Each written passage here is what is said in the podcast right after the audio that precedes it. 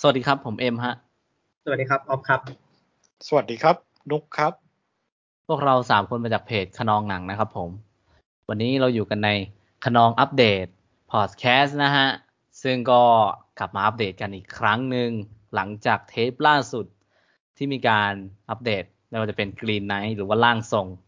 Internal r e a d e r บาวาที่เป็นบอสของคุณออฟเนาะก็เป็นถ้าผมจำไม่ผิดน่าจะเป็นช่วงประมาณวันที่เก้าของเดือนนี้แหละ อ่าแล้ววันนี้เราก็กลับมาอีกครั้งครับ กับขนองอัปเดต ให้รู้ว่าไม่ได้ห่างกันไกลอะไรประมาณนั้นใช่ไหมที่เราคิดกันไว้ ก็เลยแบบมาเร็วเออมาเร็ว มาเร็วหน่อยนะอ่าก็ไม่ไม่ให้เป็นการเสียเวลาเลยแล้วกัน เพราะว่าเราเรายังไม่ได้ห่างกันมากเท่าไหร่เนาะอืม อย่าง ผมอะ ผมออกตัวเลยว่าเทปนี้ก็ค่อนข้างน้อย ใช่ครับ ไม่ไม่ค่อยได้แบบ มีอารมณ์หรือว่าช่วงเวลาเหมาะเจาะที่จะได้รับชมอ่าภาพยนตร์เลยเท่าไหร่ แต่ก็พอมีมาบ้าง ไม่รู้ว่าทั้งสองคนยังไงบ้างครับ ได้แบบเตรียมไว้เยอะไหมหรือว่ายังไงดีมีเด็ดเด็ดๆไหมวันนี้ ผมน้อย แต่มีแบบเด็ดๆแล้วก็แมสด้วย เอาแมทด้วยเนาะแล้วก็แมสด้วย คุณน้องก็น่าจะมีทรงก็ ก็มีแต่หนังโรงภาพยนตร์นะครับ ส่วนใหญ่อยู่หนังโรงภาพยนตร์มาเกือบหมดเลยๆอ๋อจะพูดถึงเรื่องที่อยากพูดอะไรแบบเนี้ยอ่าโอเค ถ้าถ้างั้นประมาณนั้นของผมจะเป็นประมาณนั้น อ่าถ้างั้นก็เทปนี้ผมว่าคุณน้องเปิดเลยดีกว่า เพราะว่าผมน้อยไง เดี๋ยวเปิดแล้ว เดี๋ยวเดี๋ยวเหงาเร็ว อ่าพวกคุณก่อนเลยดีกว่า ใช่เดี๋ยวเหงาเร็ว อะงั้นก็มาเริ่ม เปิดที่ผมงั้นผมจะเริ่มที่ Spiral from the Book of Saw แล้วกันอืมอืมอืม นะครับผม ก็หนังในจักรวาลของซอนะเป็นจักรวาลที่ผมว่าคนไทยอะชอบเยอะ จักรวาลซอเนี่ย แต่ว่าเราไม่จำเป็นต้องดูซอให้ครบทุกภาคก็ได้นะ เพื่อที่จะมาดูหนังอย่างเงี้ยเพราะมันมันแค่มันแค่อยู่ในจักรวาลเดียวกัน แต่ว่ามันไม่เชิงภาคต่อครับ มันดูของใครของมันก็ได้ อ๋ออ่าฮะประมาณนั้นใช่ก็ ว่ายังไงดี คือคือโทนมันอะมันไม่เหมือนซอเลยนะ ที่จริงมันมันแปลงร่างไปเป็นหนังสืบสวนสอบสวนอย่างแท้จริงเลยสำหรับสไปรัลอะอ๋ออืม มันกลายเป็นหนังสืบสวนสอบสวน แต่ว่าตัวร้ายก็จะมีวิธีการฆ่าแบบ Saw โหดๆอะไรแบบเนี้ย ก็ยังก็ยังคง concept อันนี้ไว้อยู่ แต่ว่าโทนหนังอะแตกต่างกันเยอะเลย คือต้องบอกก่อนว่าผมอะไม่ไม่ใช่แฟน Saw เท่าไหร่ผมเคยดูแค่ภาคแรก แล้วก็ภาคสุดท้ายภาคจิ๊กซอว์ภาคแปดอืมเคยดูแค่นั้นนะเออสองถึงเจ็ดนี่ เคยดูผ่านๆแบบว่าไม่ได้ลง detail ครับเป็นตอนเด็ก ๆ ดูมากกว่า ก็เลยแบบไม่ค่อยรู้อะไร เคยดูแค่ภาคแรกกับภาคสุดท้ายเท่านั้นเอง ถ้าเป็น Saw นะอ่าฮะเออก็มาดูเรื่องนี้เลย ก็ที่จริงที่จริงเราเราแค่พอรู้ว่าซอมันเกี่ยวกับอะไรก็พอแล้วแหละเพราะว่ามันอยู่ในจักรวาลเดียวกัน หรือไม่เคยดูมาก็ได้รู้แค่ว่าซอเป็นฆาตกรโหดฆ่าฆ่าโหดอะไรแบบนี้ก็พอก็ได้ก็ดูได้อะไรแบบเนี้ยเออครับผมก็สไปรัลเนี่ยก็จะแสดงโดยคิดล็อกกับสเวลแจ็กสันนะ นะแบบนักแสดงคุณชื่อกันนะครับ ก็ว่าด้วยเรื่องราวของนักสืบซิกซิกแบงค์คือคิดล็อกเนี่ยแหละครับ ก็เหมือนกับว่า โดนโดนโดนท้าทายด้วยฆาตกรโรคจิตที่คอยเขาคอยจับตำรวจมาฆ่าเรื่อยๆครับอืมแล้วก็คอยทิ้งเบอดแสไว้เรื่อยๆอะไรแบบเนี้ย แล้วก็เหยื่อรายแรกเนี่ย มันเป็นเพื่อนสนิทของของซิกแบงค์ที่เป็นพระเอกเนี่ยซิกแบงค์เนี่ยมันเขาเป็นเหมือนกับ เป็นเหมือนกับตำรวจตำรวจหัวขบฏอะจะ ใช้คำว่าตำรวจคือเป็นตำรวจที่ยึดยึดยึดมั่นในความยุติธรรมอะไรเงี้ย คือแบบไม่ไม่ใช่พวกตำรวจที่เราเห็นทั่วไปที่แบบต้องคอยเก็บสวย เห็นผิดเป็นดีถ้ามีเงินอะไรแบบเนี้ยอืมแต่เออเขาจะยึดมั่นในในความถูกต้องมากกว่าอะไรเงี้ย ต่อให้ต่อให้คนทำผิดเป็นเพื่อนตำรวจด้วยกันอะไรเงี้ยเขาก็จะเป็นพวกพวกเถนตรงหน่อยอะไรอย่างเงี้ยยึดมั่นในในคุณธรรมอะไรแบบเนี้ยครับเออเขาเลยโดนแบบโดนตำรวจเพื่อนๆด้วยกันเหม็นขี้หน้าอะไรแบบเนี้ยเออแต่ว่าแต่ว่าเขาก็ เขาก็รับคดีนี้มาเพราะว่าเหยื่อรายแรกเป็นเพื่อนเขาแล้วเขาอยากเป็นแกนนำในการไล่จับซออะไรเงี้ย แล้วก็ตัวร้ายตัวร้ายเนี่ยที่ที่เขาเขากังวลว่าเนี่ยอาจจะเป็นจิ๊กซอว์ก็ได้ คนที่ทำอะอะไรแบบเนี้ยอ่าเออก็ก็ไล่เก็บตำรวจไปเรื่อยก็เป็นการต่อสู้กันระหว่างคนร้ายกับตำรวจ ก็โทนหนังก็จะเป็นหนังสืบสวนสอบสวนไปเลย แล้วก็จะมีการฆ่าคนโหดแบบที่จิ๊กซอว์ทำอะไรแบบนี้ครับอืมสำหรับ Spiral for the Book of Saw ก็จะประมาณนั้น ก็ผมว่ามันก็ดูสนุกนะ ผมไม่ใช่แฟน Saw อยู่แล้ว ผมก็ดูได้เพลินๆเรื่อยๆ ถึงแม้ช่วงท้ายมันจะ drop ลงไปหน่อย ก็ตามอืมผมว่าช่วงท้ายมันหาที่ลงไม่ค่อยดีเลย อะไรแบบเนี้ยเออแล้วก็แต่ว่าวิธีการฆ่าหรืออะไร มันก็มันก็ยังคง concept ความเป็น Saw ไว้อยู่ก็เรื่อยๆ แล้วก็ผมว่ามันมันเร่งเครื่องเร็วอะหมายถึงว่ามาถึงมันก็ใส่ใส่เข้าประเด็นเลยอะไรแบบเนี้ยมีอารมณ์ขันของมันบ้างเออแต่โดยรวมก็ก็ดูได้เพลินๆครับสำหรับ Spiral for the World of Saw อืม ไม่ไม่ได้รู้สึกว่าว่าแย่อะไรอะไรเงี้ยแค่แค่ผมรู้สึกว่ามันดรอปช่วงท้ายแล้วมันมันอยู่ดีมันก็เร่งเฉยเลยแบบเร่งแบบเร่งจนมันเสียสมดุลอะไรบางอย่างไปเยอะเลยอะไรแบบเนี้ยเออหนังมันเร่งเร่งผมว่าคิดล็อกแสดงดีอยู่นะเรื่องเนี้ยอะไรแบบเนี้ยผมว่าคิสล็อกเป็นเป็นภาพแบบรู้สึกว่าแปลกแต่ดี ที่แรกก็เออรู้สึกว่าเอ้ยคิสล็อกจะมาเล่นหนังแบบนี้มันจะเป็นยังไงวะเรา มันติดภาพเขาที่เป็นตลก acting ใหญ่ๆอะไรเงี้ย เออ แบบจูแมนจี้อะไรเงี้ยใช่ใช่เออมาเล่นเรื่องนี้ผมรู้สึกว่ามันเป็น เป็นมิติที่แปลกแปลกนิดหนึ่งนะเราจะเห็นแบบตำรวจนักสืบที่มันค่อนข้างจะเป็นตัวคนนิ่งๆซะส่วนใหญ่ แต่แบบเรามาเจอคิสล็อกที่มันจะเล่น เดี๋ยวคิดล็อกเล่นจูเมนจี้ด้วยเหรอเอ้ยใช่ป่าวะอันนั้นมันไม่เควินใช่ Hart ไม่ก็ใช่เออนั่นมัน Kevin Hart เออนั่นมัน Kevin Hart แต่ว่าทรงเออทรงมันอย่างนั้นแหละหมายถึงว่าทรงเออที่ในโซฮานใน Grown Ups มันทรงคล้ายๆอย่างนั้นนะอ่าใช่ เออแล้วเรามาเห็นในเรื่องเนี้ยคือ เรารู้สึกว่า เออมันมันเอาวัฒนธรรมของคนดำมาเล่นเป็นเป็นตัวละครนี้ที่รู้สึกว่าเออเจ๋งดี ที่มันจะมีความ street ที่มันจะเออรู้สึกว่าไปเล่นกับ connection street ของในคอมมูนิตี้ของคนดำรู้สึกว่าเออรู้สึกว่าเป็นเป็นดีเทคทีฟที่แปลกดี ที่ออกมาแปลกแต่ดีอ๋อผมว่าในบทบาทซิกแบงก์เขาเอาอยู่ เพราะว่าอืมในเรื่องต้องดำเนินที่เขาอะไรแบบเนี้ย สมัยแจ็คสันก็ก็มาตรฐานนะออกมาไม่เยอะก็แต่ว่าก็ปกติของเขาแหละเออแต่ผมว่าคนที่เล่นคู่เขาอะที่ผมจำชื่อเขาไม่ได้ผมเรียกเขาดิสดิฟยาดาเลนดาตลอดเลยฮะคือที่เขาเล่นใน The Social Network อะอ๋อเขาเขาเล่นเป็นอ่าวิลเลียม เออ ผมว่าเขาเล่นผคุมณแม็กอะไม่เคยเห็นเขาเล่นแล้วรู้สึกว่าแปลกไปจากบทนั้นเลย รู้สึกว่าเห็นเรื่องไหนก็รู้สึกว่าเป็นบทใน The Social Network ตลอดเลย เขาเล่นอืมไอเดียออฟมาร์ด้วยนี่จำได้เออใช่ไหมคุณแม็กเนี่ยผมไม่แน่ใจอะเออคุ้นๆอยู่ว่าเขาเล่น แต่ว่าในแต่ว่าหนัทรงดรม่เขาคล้ายๆอย่างนี้แหละทรงเขาจะมามาแบบเนี้ยอืมสำหรับผมสไปรัลผมว่า โอเคนะโดยเฉพาะครึ่งแรก ช่วงเริ่มอะผมรู้สึกว่าเอนจอยมากกับการสืบสวนสอบสวนอืมผมว่าเออมัน อุ้ยรู้สึกว่าปวดฉี่มันตั้ดูงแต่น่าเริ่สนมใจแรกไปหมแต่ดแบบนะไม่หมายถึงว่าช่วงแรไม่กอะไม่กล้าลุกเลย ไม่กล้า ไม่กล้าลุกเลยแบบ รู้สึกว่าเออติดตามมากช่วงแรกหลังๆก็คิดเหมือนออฟเราว่ามันจังหวะที่มันจะไปเริ่มหาทางลงรู้สึกว่าเอ้ยทำไมเร็วแบบนี้ทำไมถึงตรงนี้แล้วอะไรเงี้ยอืมเร็วแล้วก็ดูน้ำหนักไม่พอเท่าไหร่เหมือนกับอืมงบน้อยหรือเปล่าเพราะหนังมันแค่ชั่วโมงครึ่งเองเนี่ยเพิ่มสักหน่อยหรือเปล่า ให้มันเข้มให้มันหนักกว่านี้หรือเปล่าอะไรแล้วเงี้ยไฟแล้ว final battle ก็ก็สั้นแล้วก็ไม่ได้ impact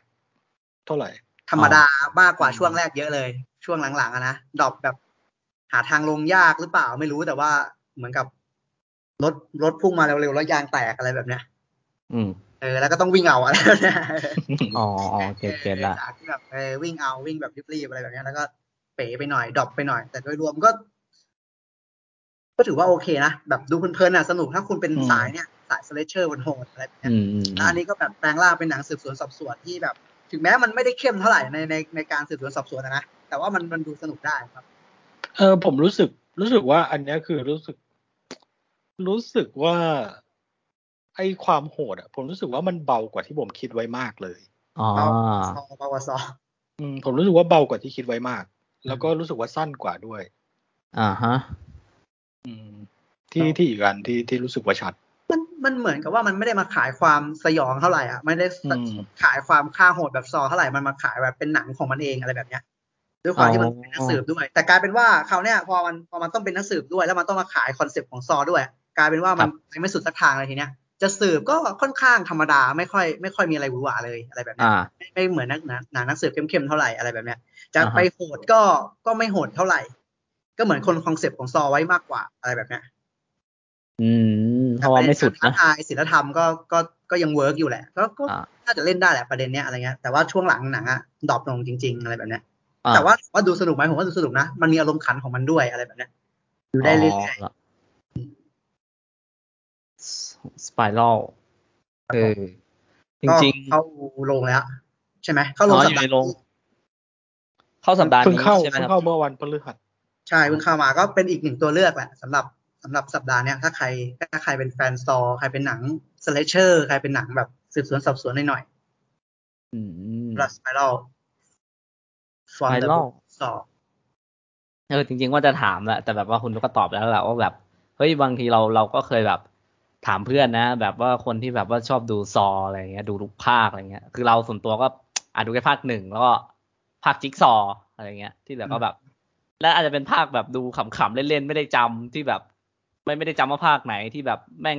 เอา Linkin Park มาฆ่ากันทั้งวงอะไรเงี้ยเราก็แบบไม่รู้ว่าภาคไหนหรอกเราก็ดูเอาเออเราก็ถามเขาแหละว่าแบบเฮ้ยเออเราชอบอะไรนะในแบบความ Saw เออบางคนเขาก็ชอบความโหดนั่นแหละ ความแบบความครีเอทีฟในการที่จะฆ่าคนเออฆ่าคนเล่นอะไรเกอย่างมเงี้ยเอออะไรแบบแล้วแต่เครียดครีเอทีฟได้นะอยู่นะภาคเนี้ย แต่แค่ความโหดเหรอความเสียวมันไม่เท่าไหร่อ๋อแต่ความครีเอทีฟผมว่าได้อยู่ เออเออนะนั่นแหละผมผมแบบว่าในมุมผมกับแฟรนไชายนี้แบบหลังๆมันตาเพราะว่าล่าสุดจำได้ว่าดูไอ้จิ๊กซอ ก็คือภาคก่อนหน้านี้แหละ ใช่ที่ใช่ในโรงภาคผที่มแปไปดดูของมาซอใช่แล้วแบบ ผมรู้สึกว่าพาร์ทหลังๆ มันเหมือนมันมันความพยายามมันเยอะในการที่จะแบบแต่ยังคงความเป็นซอความเป็นซอ หนีไม่พ้นหลีกหนีไม่พ้น ไม่ว่าจะสืบสวนขนาดไหนพยายามที่จะเป็นหนังหักมุมหักมุมหักมุมให้ได้ให้ได้ให้ได้อะไรอย่างเงี้ยเลยเอออันนี้ก็เหมือนใช่ไกันพยายามพยายามจะคงคอนเซ็ปต์พยายามทุกอย่างแล้วก็แบบเหมือนกับจับปลาหลายมือเกินแล้วก็ไปไม่ถึงไหนอะไรแบบเนี้ยเนาะเออนั่นแหละโอเค แต่ว่าถามว่าดูสนุกไหมผมว่าดูสนุกนะอืมเพลินๆเลยอะเออไม่น่าเบื่อสำหรับสไปรัล On the Book of ชื่อ Saul ครับผมชื่อหนังเท่ดีโอเคก็นั่นก็เป็นเรื่องแรกนะ ของทางคุณอ๊อฟแล้วคุณนุกนะงั้นโยนต่อให้คุณนุกเลยคุณนุก คุณไปดูอะไรมาอีก อ๋อ อีกเรื่องอือหืออ่าผมขอขอส่งการบ้านก่อนแล้วกันซางชิส่งการบ้าน โอเคก็บอกว่าจะไปดูตั้งแต่เทปที่แล้วเข้า Disney Plus แล้วเลยจัดเลยใช่ป่ะ เข้าพัสดุแล้วก็ดูเลย ก็เออรู้สึกว่าคิดคิดเหมือนทั้งออฟและเอ็มว่า มันมันมีความนิ่ง ๆ ใน ในการเป็นหนังแอคชั่นหนังบล็อกบัสเตอร์รู้สึกว่าเออความหวือหวาใหม่ไม่ค่อยมีอืมรู้สึกแบบนั้นเหมือนกัน เออ แล้วก็คิดเหมือนออฟคือมันจะขาย martial art ผมว่ามันก็ธรรมดามากนะถ้าแบบอืมถ้าคนที่เคยดูมาเชียลอาร์ตมาก่อนอะอืมมันก็แบบอืมไม่ได้ไม่ได้สุดอะไรเออแต่ว่าแต่ว่าถามว่าดูแย่ไหมก็ไม่แย่ แต่ว่าก็ก็ธรรมดาอะไรแบบเนี้ยอืมแต่ที่รู้สึกว่าเออว้าวแล้วชอบคิดเหมือนออฟว่าอู้ประเด็นโดนมากชอบประเด็นหนังมากเลยอืมรู้สึกว่า เออใน มันไม่มันไม่ใช่มันไม่ได้ขายจีนว่ะ มันขาย มันขายพวกเด็กนอก ขายพวกเด็กจีนไปอยู่นอกอะไรแบบเนี้ยอืมขายความเป็นเด็กนอกที่ที่เออไปไปไปอยู่ในโลกเสรีแล้ว แล้วก็ได้ความคิดแบบนั้นแล้ว เป็นตัวของตัวเองแล้ว แต่ก็ยังยังยังต้องมารับมือกับความเป็นเอ่อเอเชียนพาเลนอะไรเงี้ยอ่าว่าเออในการที่เรา อยากจะเป็นตัวตนของตัวเองไม่ไปแบบอยากทำอะไรก็ทำแบบเด็กนอกอะไรเงี้ย แต่ว่าเออต้องมาอยู่กับความคาดหวังของเอ่อป้าข้างบ้านอะไรแบบเนี้ย ที่เออที่ไม่รู้ว่าพ่อแม่เราไปทำตัวเป็นป้าข้างบ้านที่ไหนหรือเปล่าอะไรแบบเนี้ยอืมที่เออมันก็ต้องแบบความคาดหวังจากจากเอ่อฝั่งเอเชียน a พ e เลนอะไรเงี้ยเออรู้สึกว่าเออชอบชอบประเด็นหนังมาก แล้วก็ความ ปล่อยวางของฝั่งฝรั่งความแบบว่าต้องลำลึกของฝั่งเอเชียอะไรเงี้ยโอ้รู้สึกว่าประเด็นโดนชอบ ส่วนมิติตัวละครผมรู้สึกว่าเห็นต่างจากออฟหน่อย ผมรู้สึกว่ามิติตัวละครผมชอบว่ะผมว่า Awkwafina ชอบมาก ไม่คิดว่าจะเจอเธอใน look แบบนี้ เล่นเป็นตัวเอง เออ ผมรู้สึกว่า ผมกลับรู้สึกว่าต่างไปนะ ผมรู้สึกเหรอว่า ผมว่า Awkwafina เขาจะมีความแบบโจ๊ก ตลกปกฮาไปเลย แต่ผมรู้สึกว่าเรื่องเนี้ยมีความมีออร่านางเอกว่ะ มีความใช่นี่คือสิ่งที่ดีที่สุดเป็นนางเอกได้อะไรอย่างเงี้ยอืมการเห็น Awkwafina เป็นใน MCU นี่คือสิ่งที่ดีที่สุดในชางชีเอแล้วอผมรู้สึกว่าเอ้ย Awkwafina ไม่ได้แค่ตลกปกฮานะ มีความนิ่งๆ มีความเอ่อเป็นนางเอกได้อะไรเงี้ยผมรู้สึกว่าออร่านางเอกออกว่ะเรื่องเนี้ยแล้วก็ชอบความสัมพันธ์ของกว่าคอฟิน่ากับพระเอกด้วยว่า เออใน ในความเป็นโลกฝั่งตะวันตกอะไรเงี้ย ความสัมพันธ์ของตัวละครมันอาจจะเออไม่ได้บางทีไม่ได้ชัดเจน หรือออกเป็นแฟนกันชัดๆแบบเนี้ยเออรู้สึกว่าชอบมากที่มันบอกว่าเออเป็นเพื่อนอะไรอย่างเงี้ย แล้วก็คือไปด้วยกัน แต่ว่าเราก็มีความรู้สึกว่า เออมันก็เหมือนจะมากกว่าเพื่อนอยู่นะอะไรอย่างเงี้ย อืมชอบชอบตรงนี้เหมือนกัน ส่วนเหลียงเฉาเหว่ยก็ the best ผมว่า เออ อาจจะรู้สึกเหมือนกันว่า ตอนท้ายอะ ควรจะไปใกล้กว่านี้อืมแต่ว่าช่วงต้นกลางอะ ก็รู้สึกว่าอุ้ยดีชอบชอบมิติตัวละครชอบเหตุผลชอบ ชอบการวาง character ชอบมิติตัวละคร แล้วก็ชอบมากอีกคนหนึ่งก็คือน้องพระเอกอืมรู้สึกว่าอู้ดีดีเหมือนกันแต่เสียดายที่รู้สึกว่าช่วงท้ายไม่ได้ปล่อยของไม่ได้มีซีนแบบแอคชั่นโชว์เดียวแบบบัสบอยอะไรเงี้ยอือฮึรู้สึกว่า ครูชอบสามตัวสามตัวละครนี้มากอะคอฟิน่าเหลียงชาวเวยแล้วก็น้องเพเอกจำชื่อไม่ได้สักคนอ่าโอเคสีเหลียงสีหลิงสักอย่างจำไม่ได้เหมือนกันน้องพระเอกอืมดูสีหลิงอะไรสักอย่างแหละน้องพระเอกอะอืมแต่พระเอกก็ไม่ ไม่จืดค่อยมากไม่ไม่ค่อยชอบว่ารู้สึกว่าเออจืดแหละคำที่ยามจะชัดเลยเออก็จืดแหละแต่จืถามดแหละว่าไม่ไม่ได้ถามว่าเกี่ยวว่าเขาเขาแบบหล่อไม่ได้หล่อเท่อะไรนะแต่รู้สึกว่าตัวละครมันจืดจริงๆอะหมายถึงว่ามันมาเพื่อมาพล็อตเรื่องเฉยๆอะมาเพื่อมาอืมเรื่องเฉยๆอะเออไม่ได้มีอะไร อืม ก็นั่นแหละสำหรับผมเออรู้สึกว่า ตัวคอตัวแมสเซจตัวความลึกความดราม่าชอบมาก แต่เรื่องผิวของหนังหรือการที่มันเป็นหนัง ประเภทนี้ก็รู้สึกว่าเออเฉยๆไม่ไม่ได้รู้สึกอะไรใหม่ ชอบ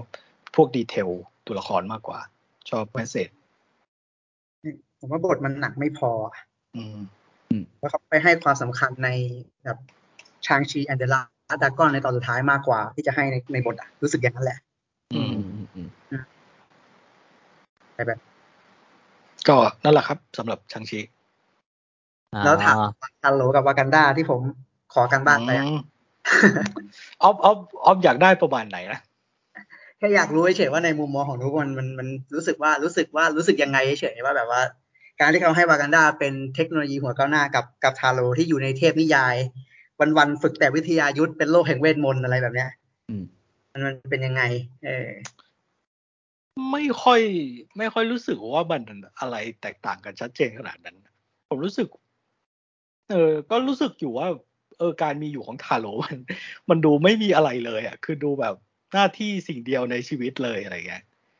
เหมือนมีมาเพื่อให้มาตบ มาตบประเด็นของฝั่ง Awkwafina ว่าเออการอยากเป็นตัวตัวของตัวเองอะเป็น เป็นไปโดยมีเป้าหมายที่มันชัดเจนยิ่งใหญ่อะไรไหมอะไรเงี้ยเออหรือว่าโอเคเป็นไปหรืออยากเป็นอะไรไปวันๆแต่ที่นี่เขาอยู่กันแบบเขามีเป้าหมายที่ยิ่งใหญ่ในสิ่งเดียวที่เหมือนกันอะไรเงี้ย อืมอืม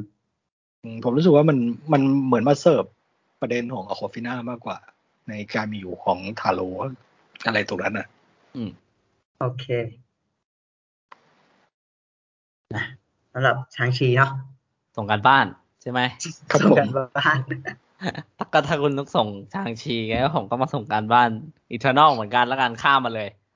นะเพราะผมก็ได้ไปดูแล้ว มันมันอ่านว่า Eternal ใช่ไหม Eternal ครับ Eternal อืมใช่บางทีผมแบบเอ็นเทอร์นอลอะไรก็ไม่รู้ไงเออตัวทีแต่ก่อนผมเรียกEternal นะเอแต่ก่อน Eternal นะอะคืออันเนี้ยบอกตรงในจังหวะที่ไปดูก็คือเป็นเมื่อน่าจะพุธที่แล้วหรือไม่ก็อีกพุธเนาะคือ คือดูจบแล้วอะมีความรู้สึกว่าแบบเฮ้ยอยากอ่าอยากจะไปฟังตั้งแต่ออฟพูดแล้วก็ไปหานั่งอ่านนู่นนนั่นเหมือนกัน เพราะว่าเรารู้สึกว่าเฮ้ยเราดูจบเรา เราเรายังไม่มีเวลาที่จะซึมซับหรือตะตะกอนกับมันเท่าไหร่เลย เออต้องแบบไปคิดเรื่องอื่นก่อนซะแล้วอะไรอย่างเงี้ยเออ ก็เลยแบบว่า วันนี้ที่มาพูดก็คือแบบความรู้สึกที่พอจำได้ เออ เราเฮ้ยเราเราไม่ได้ชอบมาก เออ แต่ว่าเราค่อนข้างไปไปในทางที่แบบว่าปานกลางเลยสำหรับ Eternal นะ อืม สิ่งสิ่งที่เราเราเราคิดเราเออเราเราคิดเหมือนออฟเลยที่ว่า เอาเราไม่ชอบเลยที่บอกว่าเฮ้ยเรื่องเนี้ยแม่งไม่ใช่มาเวล มันแตกต่างขนาดนั้นคือเรารู้สึกว่ามัน มันก็ไม่ได้ขนาดนั้นเลยว่ะไม่เห็น เออ มันก็เห็นความมาเวลแม่งมากกว่าเจ็ดสิบเปอร์เซ็นด้วยซ้ำอะไรอย่างเงี้ย เออ ก็ที่เหลือก็แบบ อ่าโคอีเจ้าเหรอ ไม่ไม่รู้สิอะไรอย่างเงี้ยมันก็มีความแบบไม่รู้สิอะไรอย่างเงี้ยอยู่อยู่ในใจอะ เพราะว่าพอเราไปดูเราเรามีปุ่มหลังกับกับผู้กำกับไง เออ พอเราเราแบบเคยดูผลงานเขาเราก็เลยแบบว่า เออ ไม่ไม่ค่อยเห็นนะ ไม่ไม่ไม่ค่อยทัชกับกับประโยคที่วันนั่นแหละเออหลังเรื่องนี้แบบเฮ้ยเปลี่ยนแม่งเป็นอีกรูปแบบหนึ่งเลยอะไรเงี้ย เราเราก็ยังไม่เห็น เออ แต่ว่าเราเราชอบ เราชอบตัวละครทุกตัวเลยเราเราชอบมาก ๆ เออ แล้วก็ อ่า เรารู้สึกว่ามันมีความความช้าจริง ๆ ความความช้าจริง ๆ เหมือนเหมือนที่เขาเขาพูดกันนะ เส้นเรื่อง อาจจะเป็นเพราะว่าการเล่าเรื่องที่มันอาจจะต้องแบบ มันอยู่มานานแล้วใช่ไหมพวก Eternal ใช่ปะล่ะมันอยู่มานานแล้ว เออ มันอาจจะแบบว่าก็มี flashback บ้างนู่นนั่นบ้างเล่าเรื่องบ้างเออ เราก็รู้สึกว่า มันก็เป็น point main main main หลัก ๆ ก็คือไปทำจุดจุดจุดจุดจุดแล้วก็ไปสิ้นสุดอะไรแบบนี้มันบางช่วง บางช่วงเร่ง บางช่วงผ่อนบางช่วง บางช่วงแบบแทบไม่เหยียบคันเร่งเลยอะไรอย่างนี้ เราก็รู้สึกว่าเอออาจจะติดติดขัดขัดน้อยๆ อืม แต่ว่าโดยรวมคือ คือเรารู้สึกว่ามันให้ feel แบบแอบมี feel ที่ว่าไม่รู้มันจะ spoil ป่าวะแบบว่าถ้าพูด feel นี้แบบ เราชอบที่ตัวร้ายมันมันยิ่งใหญ่อะ เออมันมันยิ่งใหญ่แล้วก็เหตุผลของตัวละครมัน ไอ้เชี่ยแม่งทำให้เรานึกถึงดูตอนดู Westworld เว้ยเล็ก ๆ เอออะไรก็แบบนึกถึง Westworld เออเพราะว่าแบบ อะถ้าคนที่ดูก็จะรู้ใช่ไหมว่าตัวละครพวกนี้มันแบบ มันคืออะไรอะไรอย่างเงี้ย เออก็เลยแบบ เออแอบแอบมี feel นั้นแล้วรู้สึกว่าโอ้โคตร Westworld เลยอะเออ การต่อสู้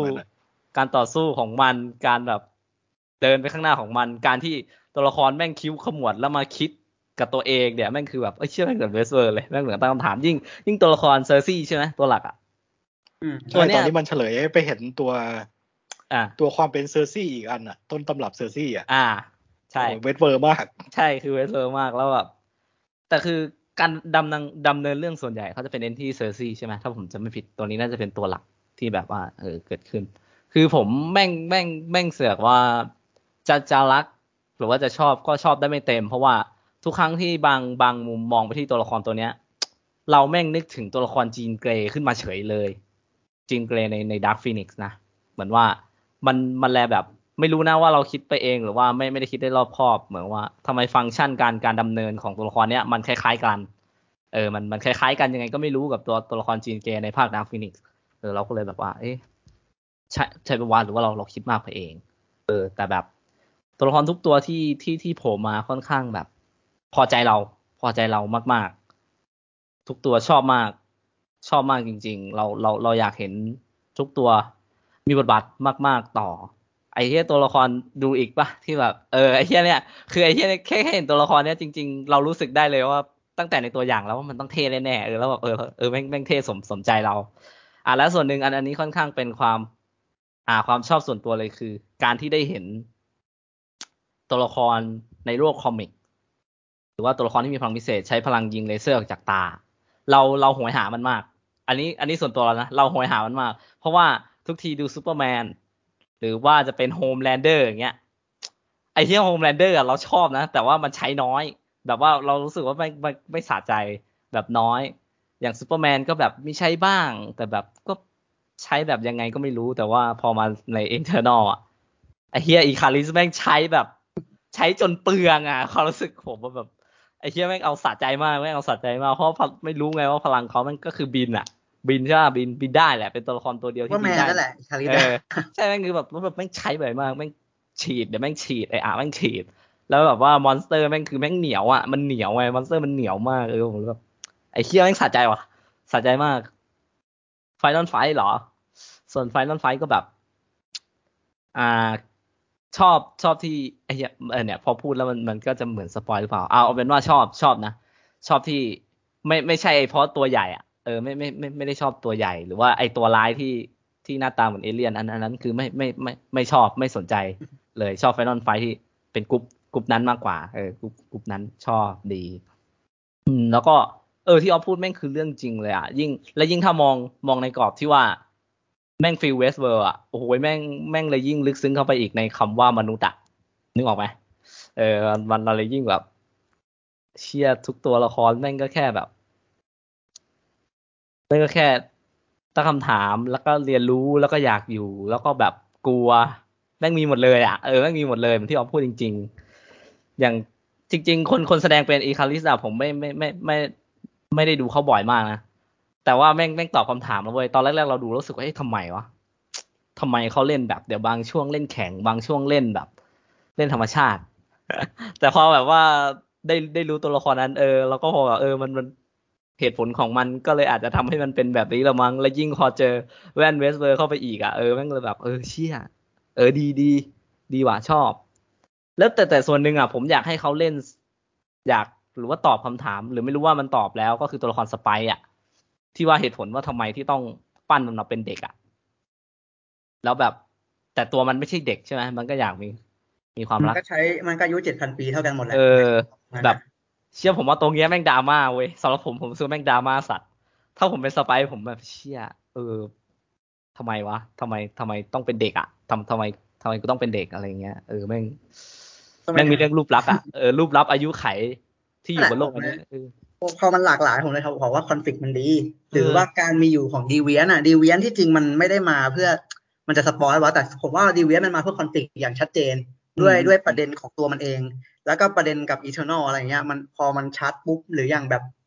โอ้มันมีหลายประเด็นหรืออย่างของ Phastos อย่างเงี้ยของ Phastos แม่งทำให้หนังงามขึ้นมาทันทีอะไรแบบอืเนี้ยมแบบอืมอืมทำไมเราต้องปกป้องมนุษย์ด้วยไอ้เหี้ยมนุษย์มันมีค่าอะไรเอ้าแต่กูมีลูกมีผัวนะกูต้องใช่ปกป้องหรือเปล่าอะไรแบบเนี้ย เออ อะไรอย่างเงี้ยเออมันงามไปหมดเลยสำหรับผมอะโอ้ถ้ามองลึกๆอะ layerมันดีมาก ใช่ใช่ใช่พูดได้เยอะ แล้วอย่างแบบแต่ว่ามันต้อง spoil อะใช่แล้วแบบการที่แบบที่ดูอีกตั้งคำถามง่าย ๆ อะ ตัวละครดูอีกตั้งคำถามง่ายว่าเออทำไมเราเรา ที่ว่าในตัวอย่างมันก็หยอดว่าไม่แทรกแซงใช่ไหมเอออะไรอย่างเงี้ยแต่แบบทำไมล่ะ ใช่ไหมแบบตัวดูอีกมันก็เป็นตัวละครที่เออมันก็เป็นคำถามขึ้นเนาะอะแล้วทำไมอะไรอย่างเงี้ยเราก็รู้สึกว่า เออ มันแม่งดี มันหยอดหยอดอะไรแบบนี้มาให้ มาให้คิดเยอะ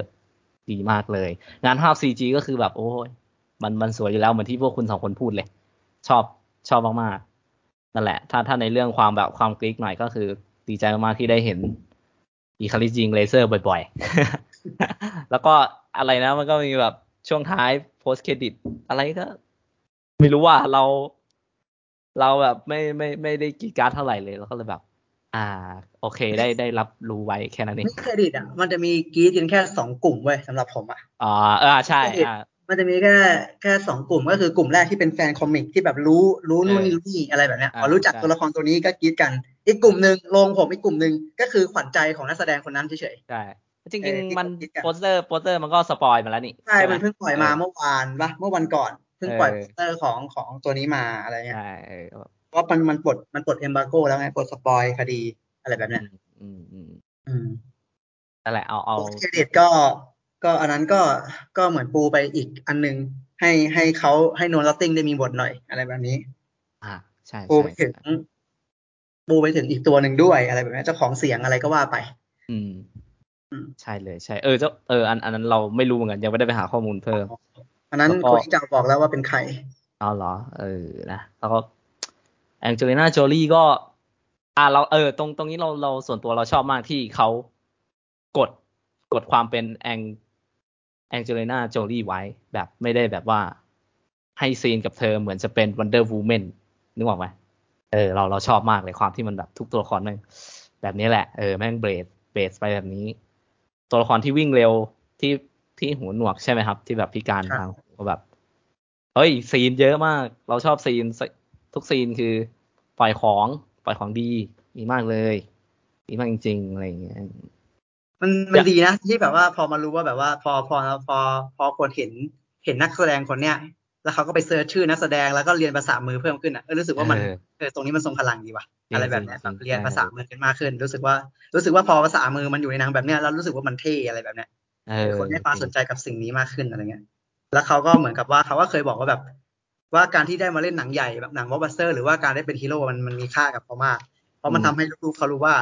ต่อต่อให้เราลูกเขาก็พิการทางหูเหมือนกันเนาะต่อให้ต่อให้เราแบบต่อให้เราไม่สมบูรณ์เราสามารถเป็นฮีโร่ได้อะไรแบบเนี้ย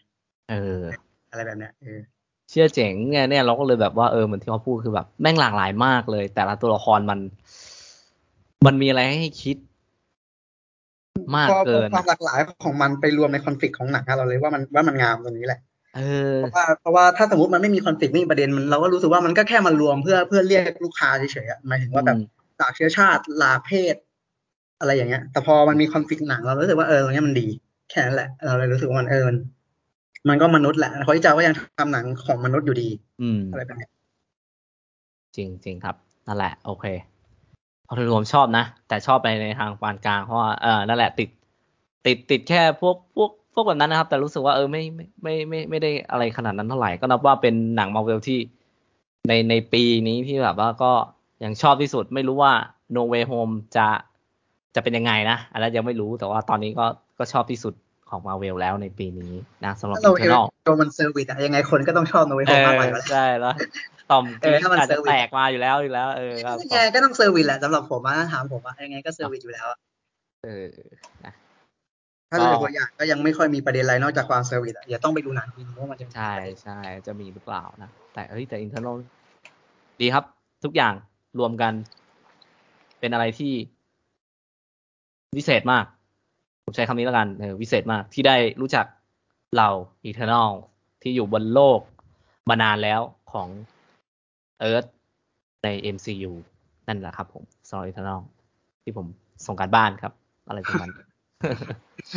เรื่องอื่นไม่ไปดูดูสองสองคนส่งจางชีสองนี้แค่นั้นแนะนำไปตั้งหลายเรื่องเรื่องดีๆทั้งนั้นสมมติว่าอ่าการบ้านครับผม โอเค อะ ไปวนกลับไปที่คุณออฟ มีอะไรอีก อ่า ดูงั้นผมขอพูดถึงหนังไทยแล้วกัน ช่วงนี้ผมดูดูหนังไทยในโรงภาพยนตร์หลายเรื่องมาก อ่า หนังไทยนะ เริ่มจากส้มปอย ออกเสียงอย่างนี้ปะส้มนะเออส้มปอย ส้มปล่อยวะถ้าสำเนียงอีสานเขาจะเรียกส้มปล่อยแต่ผมไม่รู้ว่าทางเหนือเขาเรียกอย่างนี้ป่ะเออส้มปอยคนเหนือส้มปอย คนเหนือเขาออกเสียงแบบส้มปอยเขาจะเรียกช้าๆออ๋ย่างเงี้ยอเออ ส้มปอยอะผมเรียกคุณส้มแล้วกันอะหนังเรื่องเนี้ยอะหนังที่เหมือนกับว่าใช้ภาษาเหนือภาษาเมือง ตลอดเกือบทั้งเรื่องเลย น่าจะเป็นหนังใหญ่เลยมั้งแบบฉายโรงเรื่องแรก ๆ ในไทยที่แบบใช้ใช้เหนือ ใช้คำเหนือคำล้านนาอะไรแบบเนี้ย ก็เหมือนกับเป็นการ represent ความเป็นเหนืออะไรแบบเนี้ยก็ก็ตอนแรกอะตอนแรกไม่ได้รู้สึกอยากดูแต่ว่าเห็นกระแสดีมากเอาล้วกระแสดีมากก็เลยแบบ ก็เลยไปดูมาครับผมแล้วก็คาดหวังระดับหนึ่งเพราะว่าก่อนหน้านั้นไปดูหนังไทยอีกเรื่องหนึ่งมา ก็คิดว่าคงไม่มีอะไรเลวร้ายไปกว่านี้อีกแล้วอะไรแบบเนี้ยก็ไปไปดูส้มก็คาดหวังก็เอาจริงๆค่อนข้างผิดหวังกับส้มเหมือนกัน เพราะเรารู้สึกว่ามัน ผมว่าผมว่ามันมันมันไม่หลาย ๆ คนบอกว่านี่คือหนังไทยที่ดีที่สุดในปีเนี้ยที่เขาได้ดูมาอะไรแบบเนี้ยเออผมก็เลยสงสัยว่าเขาดูเรื่องเดียวหรือเปล่าฮะถามจริงเออใช่เหรอมีคนพูดแบบนั้นเหรอมันมันเออมันมันมีปัญหาหลายอย่างหลายภาคส่วนมาก ทั้งอ๋อตัวบทการแสดงนาเรทีของมันอะไรเงี้ยเอาจริงๆตอนผมดูผมรู้สึกว่าเนี่ยมันคือละครมากๆเลยมีความเป็นละครสูงมากอ่าฮะอืมสูงมากจริงแล้วแบบ คือคือ เนื้อเรื่องเนี่ยว่าด้วยเรื่องราวของคุณส้มเนี่ยเรียกคุณส้มแล้วกัน คุณส้มเนี่ยเป็นสาวเหนือ แล้วก็แล้วก็เวลาวันวันรวมญาติใหญ่ๆครับวันสงกรารวันปีใหม่อะไรเงี้ยญาติญาติๆเขาก็จะมาพร้อมกับพร้อมกับลูกเขาที่อยู่กรุงเทพเนี่ยเขาไปแต่งงานกับ กับแฟนกรุงเทพไงแบบญาติญาติๆเขานะแบบพวกพี่ป้าน้าอาต่างๆ ก็ไปแต่งงานกับคนกรุงเทพแล้วก็เวลากลับมาก็แบบ popular เงี้ยลูกหลานออกมาก็เป็นเป็นอยู่กรุงเทพใช่ป่ะลูกหลานก็ popular ในขณะที่เขาเป็นคนอยู่ที่เนี่ยเขาอยู่ที่นี่ตลอดอะไรแบบเนี้ยไม่ popular เหมือนคนอื่นอะไรแบบเนี้ยอืมเออแล้วแบบก็ก็มันมันเป็นความคิดของคนคนคนต่างจังหวัดแบบเมื่อประมาณสามสิบปีที่แล้วได้แนวคิดเนี่ยสำหรับผมอะนะอืมอืมอืมอะไรอย่างเงี้ยเออแล้วเขาก็เลยรู้สึกว่าเออเนี่ยถ้าเป็นเนี่ย เขาเนี่ยเขาต้องได้แฟนกรุงเทพนะถ้าเขาจะมีแฟนเขาต้องได้แฟนเป็นคนกรุงเทพอ๋อเอองั้นมันเปรียบเสมือนความฝันของเขาเลย ต้องเป็นแฟนกรุงเทพเท่านั้นอะไรแบบเนี้ย อะแล้วก็แล้วเขาก็บังเอิญมีไอแวนพี่แวนเนี่ยพี่แวนเนี่ยก็เหมือนเขาเป็นเป็นบล็อกเกอร์ท่องเที่ยวเขาก็มามาถ่ายรูปไปลงเพจมาทำไปทำบล็อกเกอร์ เกี่ยวกับความเป็นล้านนาอะไรแบบเนี้ย ก็เลยแบบเห็นพี่แวนมาที่หมู่บ้านก็เลยชอบก็เลยแบบจะจีบพี่แวนจะเป็นแฟนกับพี่แวนให้ได้อืมแล้วก็มีแซฟเนี่ย อ่ามีแซฟที่เป็นแบบกับพัดจับภูต้องมาช่วยส้มตามจีบพี่แวนให้ให้ได้อะไรแบบเนี้ยในเรื่องก็จะประมาณนี้ ซึ่งผมบอกเลยว่า เนื้อเรื่องเนี่ยสำหรับเรื่องเนี้ยมันจะจดจ่ออยู่ที่ส้มแทบจะทุกวินาทีของหนังเลย แต่พอดูโจทย์ผมแทบไม่รู้จักส้มเลยด้วยซ้ำเออผมไม่รู้เลยว่าเขาทำงานทำการอะไรวันๆไล่ตามจีบพี่เจพี่แวนอย่างเดียวเลยทั้งเรื่องอะไรแบบเนี้ย ไม่รู้ว่าเขาต้องทำงานยังไงเขามีหน้าที่ยังไงเขามี เขาเป็นคนยังไง นอกจากเป็นคนกากัดนะ อะไรแบบนี้เราก็จะไม่เห็นมุมอื่นของเขาเลยนอกจากว่ากูต้องได้แฟนกรุงเทพพี่แวนมาละกูต้องจีบพี่แวนให้ได้ ก็แค่นั้นตลอดทั้งเรื่อง เราจะเห็นแค่เขาตามจีบพี่แวนแล้วก็มารู้หลังๆว่าอ๋อเขาก็ชอบกินลาบนะ ชอบกินเหล้าขาวอะไรแบบเนี้ยเออแต่ก็แต่ก็ไม่ได้เห็นอะไรกับกับอย่างอื่นเลยกับความเป็นคุณส้มเลย ก็แบบดูไปก็รู้สึกว่า คนเหมืองนี่ดีจังเลยคุณส้มนี่ดีจังเลย ไม่เห็นทำงานเลยมีกินมีใช้ตลอดอะไรแบบเนี้ยเออดีจังเลยอยากเป็นคุณส้มบ้างจังอะไรแบบเนี้ยเออผมไม่เห็นส้มทำงานเลยจนตอนจบ ซึ่งซึ่งตอนจบก็อาชีพที่ส้มทำก็ไม่ใช่อาชีพตั้งแต่เริ่มต้นแน่นอนอะไรแบบเนี้ยอืมเออแล้วก็มุกตลกหรือนาร์ทีฟการเล่นเรื่องจับจังหวะการเข้าทำแบบละครมากๆ เหมือนแบบอารมณ์แบบพระเอกนางเอกเดินชนกันแล้วต้องล้มอะไรแบบเนี้ยโอ้หลักแบบ my god ละครอะเออนานๆเอออะไรเงี้ยเราจะเห็นอะไรแบบนั้นเยอะ เยอะมาก แล้วก็ไอแวนก็เป็นตัวละครแบบจืดๆ ต้องมาเป็นแบบคนดีพูดเพราะถ่ายรูปลงบล็อกเกอร์เราก็จะเห็นมุมมุมของไอแวนอยู่แค่นั้นแหละ ว่าแบบต้องเป็นคนกรุงเทพผิวพรรณดี หน้าตาหล่อ พูดจาไพเราะอ๋อแพทเทิร์นในแบบที่แบบคนอื่นอยากได้หรือเปล่า เราเลยมองว่าแบบหนังเรื่องเนี้ยมัน มันมันจะ represent ความเป็นเหนือจริงๆหรอ มันเป็นสายตาจากคนกรุงมองเข้าไปที่เหนือหรือเปล่า เหนือที่ถูกแช่แข็งเมื่อสามสิบปีก่อนอะไรแบบเนี้ย หรือเปล่าเออคนเหนือปัจจุบันจะเป็นอย่างนั้นจริงๆหรอวะอะไรแบบเนี้ยซึ่งผมผมไม่ใช่คนเหนือไง แล้วผมก็ไม่ได้ไปเรียนรู้วัฒนธรรมผมก็เลยเกิดข้อสงสัยว่ามันมันยังมีแบบนี้อยู่หรอ มันถูกแช่แข็งขนาดนี้เลยหรออะไรแบบเนี้ยเลยไม่รู้ว่าสายตาของหนังมันจับจ้องยังไงมัน มันเป็นยังไงมันจะเป็นแบบการ represent ความเป็นเหนือ หรือการแบบว่าคนกรุงมองเข้าไปที่เหนือมากกว่าอะไรแบบเนี้ยแล้วไม่ใช่เหนือที่พัฒนาแล้ว ผมมองว่ามันเป็นเหนือที่แช่แข็งหรืออย่างแบบตัวละครแซฟที่ดูที่ดูจากแพรวๆที่สุด ก็ ก็เหมือนจะมีพื้นหลังให้ดูเรื่องราวอะไรบ้าง แต่ก็ไม่มีด้วยความที่แบบเป็นร่างทรงที่อายุน้อยมากๆ อายุไม่น่าเกินสามสิบแต่ก็เป็นร่างทรงเออเป็นร่างทรงที่ที่ดูปลอมมากกว่าร่างทรงของพี่โต้งอะนะอะไรแบบเนี้ยเออแต่ว่าเออแต่ว่าชาวบ้านก็ยังศรัทธาอะไรแบบเนี้ยเออซึ่งซึ่งเรารู้สึกว่าพื้นหลังตัวละครเนี่ยทำไมตัวนี้ถึงเป็นหน้าเป็นตาอะไรหรือ หรือหรือกับประเด็นต่างๆ ที่ที่เขาทำก็ก็ดูไม่ค่อย ไม่ค่อยอะไรแบบ ดูไม่ค่อยเข้าถึงเท่าไหร่รู้สึกว่าหนังโดนผลักหรือว่าการ ไฟนอลไฟที่มันดูแบบเฉยเฉยเฉยเฉยเฉยเฉยมากๆเออการเข้าทำแบบเฉยเฉยเฉยเฉยแบบเฉยจัดๆอะไรแบบหลายๆซีนอะนะเราเลยรู้สึกว่าเออมันก็มันทำไมมันโดนแช่แข็งอะไรขนาดนี้อะไรแบบองค์ประกอบของหนังก็ไม่ค่อยมีอะไรมาก เท่าไหร่อืมไม่ได้รับรู้ความ represent ความเป็นเหนืออะไร นอกจากว่า เอ้ยเขาทำลาบดูน่ากินจังอะไรแบบเนี้ยเออเนี่ยเลยรู้สึกว่าเอออะไรเงี้ยก็เริ่มไม่ค่อยรู้จักไม่รู้เลยว่า สุดท้ายผมก็ไม่รู้อยู่ดีว่าส้มเป็นเป็นยังไงนอกจากอยากได้แฟนเป็นคนกรุงเทพแล้วก็ทำทุกอย่างเพื่อให้ได้เป็นให้ให้ได้เป็นแฟนกับคนกรุงเทพแค่นั้นแหละเอาทั้งเรื่องเออก็เลยไม่รู้ว่าแบบเออตกลงส้มนี่ยังไงนะอะไรแบบเนี้ยก็เลยแบบเหมือนโดนผลักออกมาแล้วก็แบบ ไม่ไม่เข้าใจหนังเท่าไหร่ หมายถึงหมายถึงเข้าใจแหละว่ามันจะเล่ายังไงจบยังไงอะไรแบบเนี้ย แต่ว่าระหว่างทางมันสเปะสปะแบบมันมันฝืดมากอะไรแบบเนี้ยก็เลยแบบ เออค่อนข้างงงว่าแบบเออคนส่วนใหญ่ชอบหรือผมเข้าไม่ถึงเพราะว่าผมรู้สึกว่ามัน pattern เนี่ยมันซิทคอมมันละครมากๆเลยอะไรแบบเนี้ยเออมันดูมีความเป็นซิทคอมมีความเป็นละครมากๆ แบบทำอะไรตลกตลกต่อหน้าพระเอกแล้วก็ต้องให้เพื่อนมาอุ้มหนีอะอุ้มอุ้มอุ้มหนีจะเอาจากฉากอะไรแบบเนี้ยอ่าอ่าอ่าอะไรแบบเนี้ย อะไรหลาย ๆ อย่าง เออ ก็เลยรู้สึกว่ามัน มันเป็นยังไงหน้าอะไรอย่างเงี้ย เออแล้วแล้วความความที่ส้มอยากได้ อยากได้แฟนเป็นกรุงเทพเพราะว่าอยากมีหน้ามีตาในวันรวมญาติเฉยๆก็ก็ดูเบาบางสำหรับผมมากดูแบบ ใช่เหรอวะแค่นั้นเองเหรอวะอะไรแบบเนี้ยอืมความความที่ต้องฟิกว่าต้องเป็นคนกรุงเทพเท่านั้นอะแค่นั้นเองเหรอวะทำไมเออถ้าเป็นจังหวัดอื่นได้ไหมอะไรเงี้ยแบบอยู่เหนือเป็นแฟนอยู่ใต้ได้ไหมอะไรแบบเนี้ยมอะไรอย่างเงี้ยเออก็ก็เออก็เลยรู้สึกว่ามันมันทำไมมันดูตื้นๆดู ดูแบบละครมากๆ ละครแบบไม่ใช่ละคร prime time ด้วยละครตอนหกโมงด้วยอะไรแบบเนี้ย เออละครก็ก็เป็นแบนๆนะเป็นแบนๆไม่ค่อยมีอะไรเลย ไม่มีมีแค่ด้านเดียวให้เราเห็นจาก pattern pattern เดียวอะไรเงี้ยซึ่งซึ่งก็นั่นแหละ ก็เลยรู้สึกว่ามันทำไมมันถึงออกมาเป็นรูปแบบนี้ได้อะไรแบบเนี้ยก็เลยแบบ ก็เลยแบบอยากรู้ว่า ผมอาจจะมองไม่เห็นในมุมที่แบบคนเขาชอบกันอะไรเงี้ยว่าผมรู้สึกว่ามันละครแล้วมันก็ก็ด้านเดียวจริง ๆสำหรับผมอะไรเงี้ยแต่ represent ความเป็นเหนือก็นอกจากการใช้ภาษาอย่างอื่นก็ไม่มีเลย อะไรเงี้ย การแสดงก็ก็ก็ไม่ได้โดดเด่นนะสำหรับผมอะเออมัน cringe หลายฉากมาก ผมรู้สึกว่ามัน cringe มาก ความ cringe เนี่ยเกิดจากละครด้วยอะไรแบบเนี้ยแบบโอเคเข้าใจเออมันมันมันเรารู้สึกกับการแสดงของละครเออผมรู้สึกว่ามันมีความละครมัน cringe เยอะมากอะไรแบบเนี้ยแล้วก็หลาย ๆ ฉากมุกมันโบราณโบราณโบราณอืมอืมอืมอืมแบบแบบไม่ไม่ใช่แค่มุกตลกหรือการเข้าทำอะไรเงี้ยมันก็ดูโบโบราณมากๆอะไรแบบเนี้ยก็เลยแบบเออรู้สึกว่าแบบมัน ผมว่าที่จริงมันน่าจะไปได้ไกลกว่านี้ด้วยด้วยทรัพยากรที่มีนะ แต่ก็ แต่ก็ก็เหมือนดูละครเดอะมูวี่เรื่องหนึ่งอะไรแบบเนี้ย แล้วก็ไม่ได้อะไรใหม่เท่าไหร่ ได้แต่เห็นแต่แผลแล้วก็ประเด็นที่แบบดูจะถูกแช่แข็งเอาไว้อะไรเงี้ย เหมือนรื้อประเด็นที่ถูกแช่แข็งเอามาเล่าใหม่อืมเล่าเล่าเสร็จก็เอาเข้าช่องฟิตให้มันแข็งเหมือนเดิมอะไรแบบเนี้ยอ่าโอเคโออืเคมขอขอต่ออีกเรื่องหนึ่งเลยละกันเป็นหนังไทยเหมือนกันเพราะมันมีประเด็นมันมีเรื่องคล้ายๆกันก็คือ ผู้บ่าวไทยบ้านอีสานจวดเนี่ยก็ไปดูมาเออมันก็จะมีความคล้ายๆกันเลยกับการกับการมองเมืองชนบท การเลเปเซนต์ความเป็นชนบทนู่นนี่นั่นอะไรเงี้ยแต่อันเนี้ยจะหนักกว่าในหลาย ๆ แง่มากๆเพราะว่าผมรู้สึกว่าตัวละครตัวละครส้มว่าแย่แล้วตัวละครในเนี้ยแย่กว่าโอ้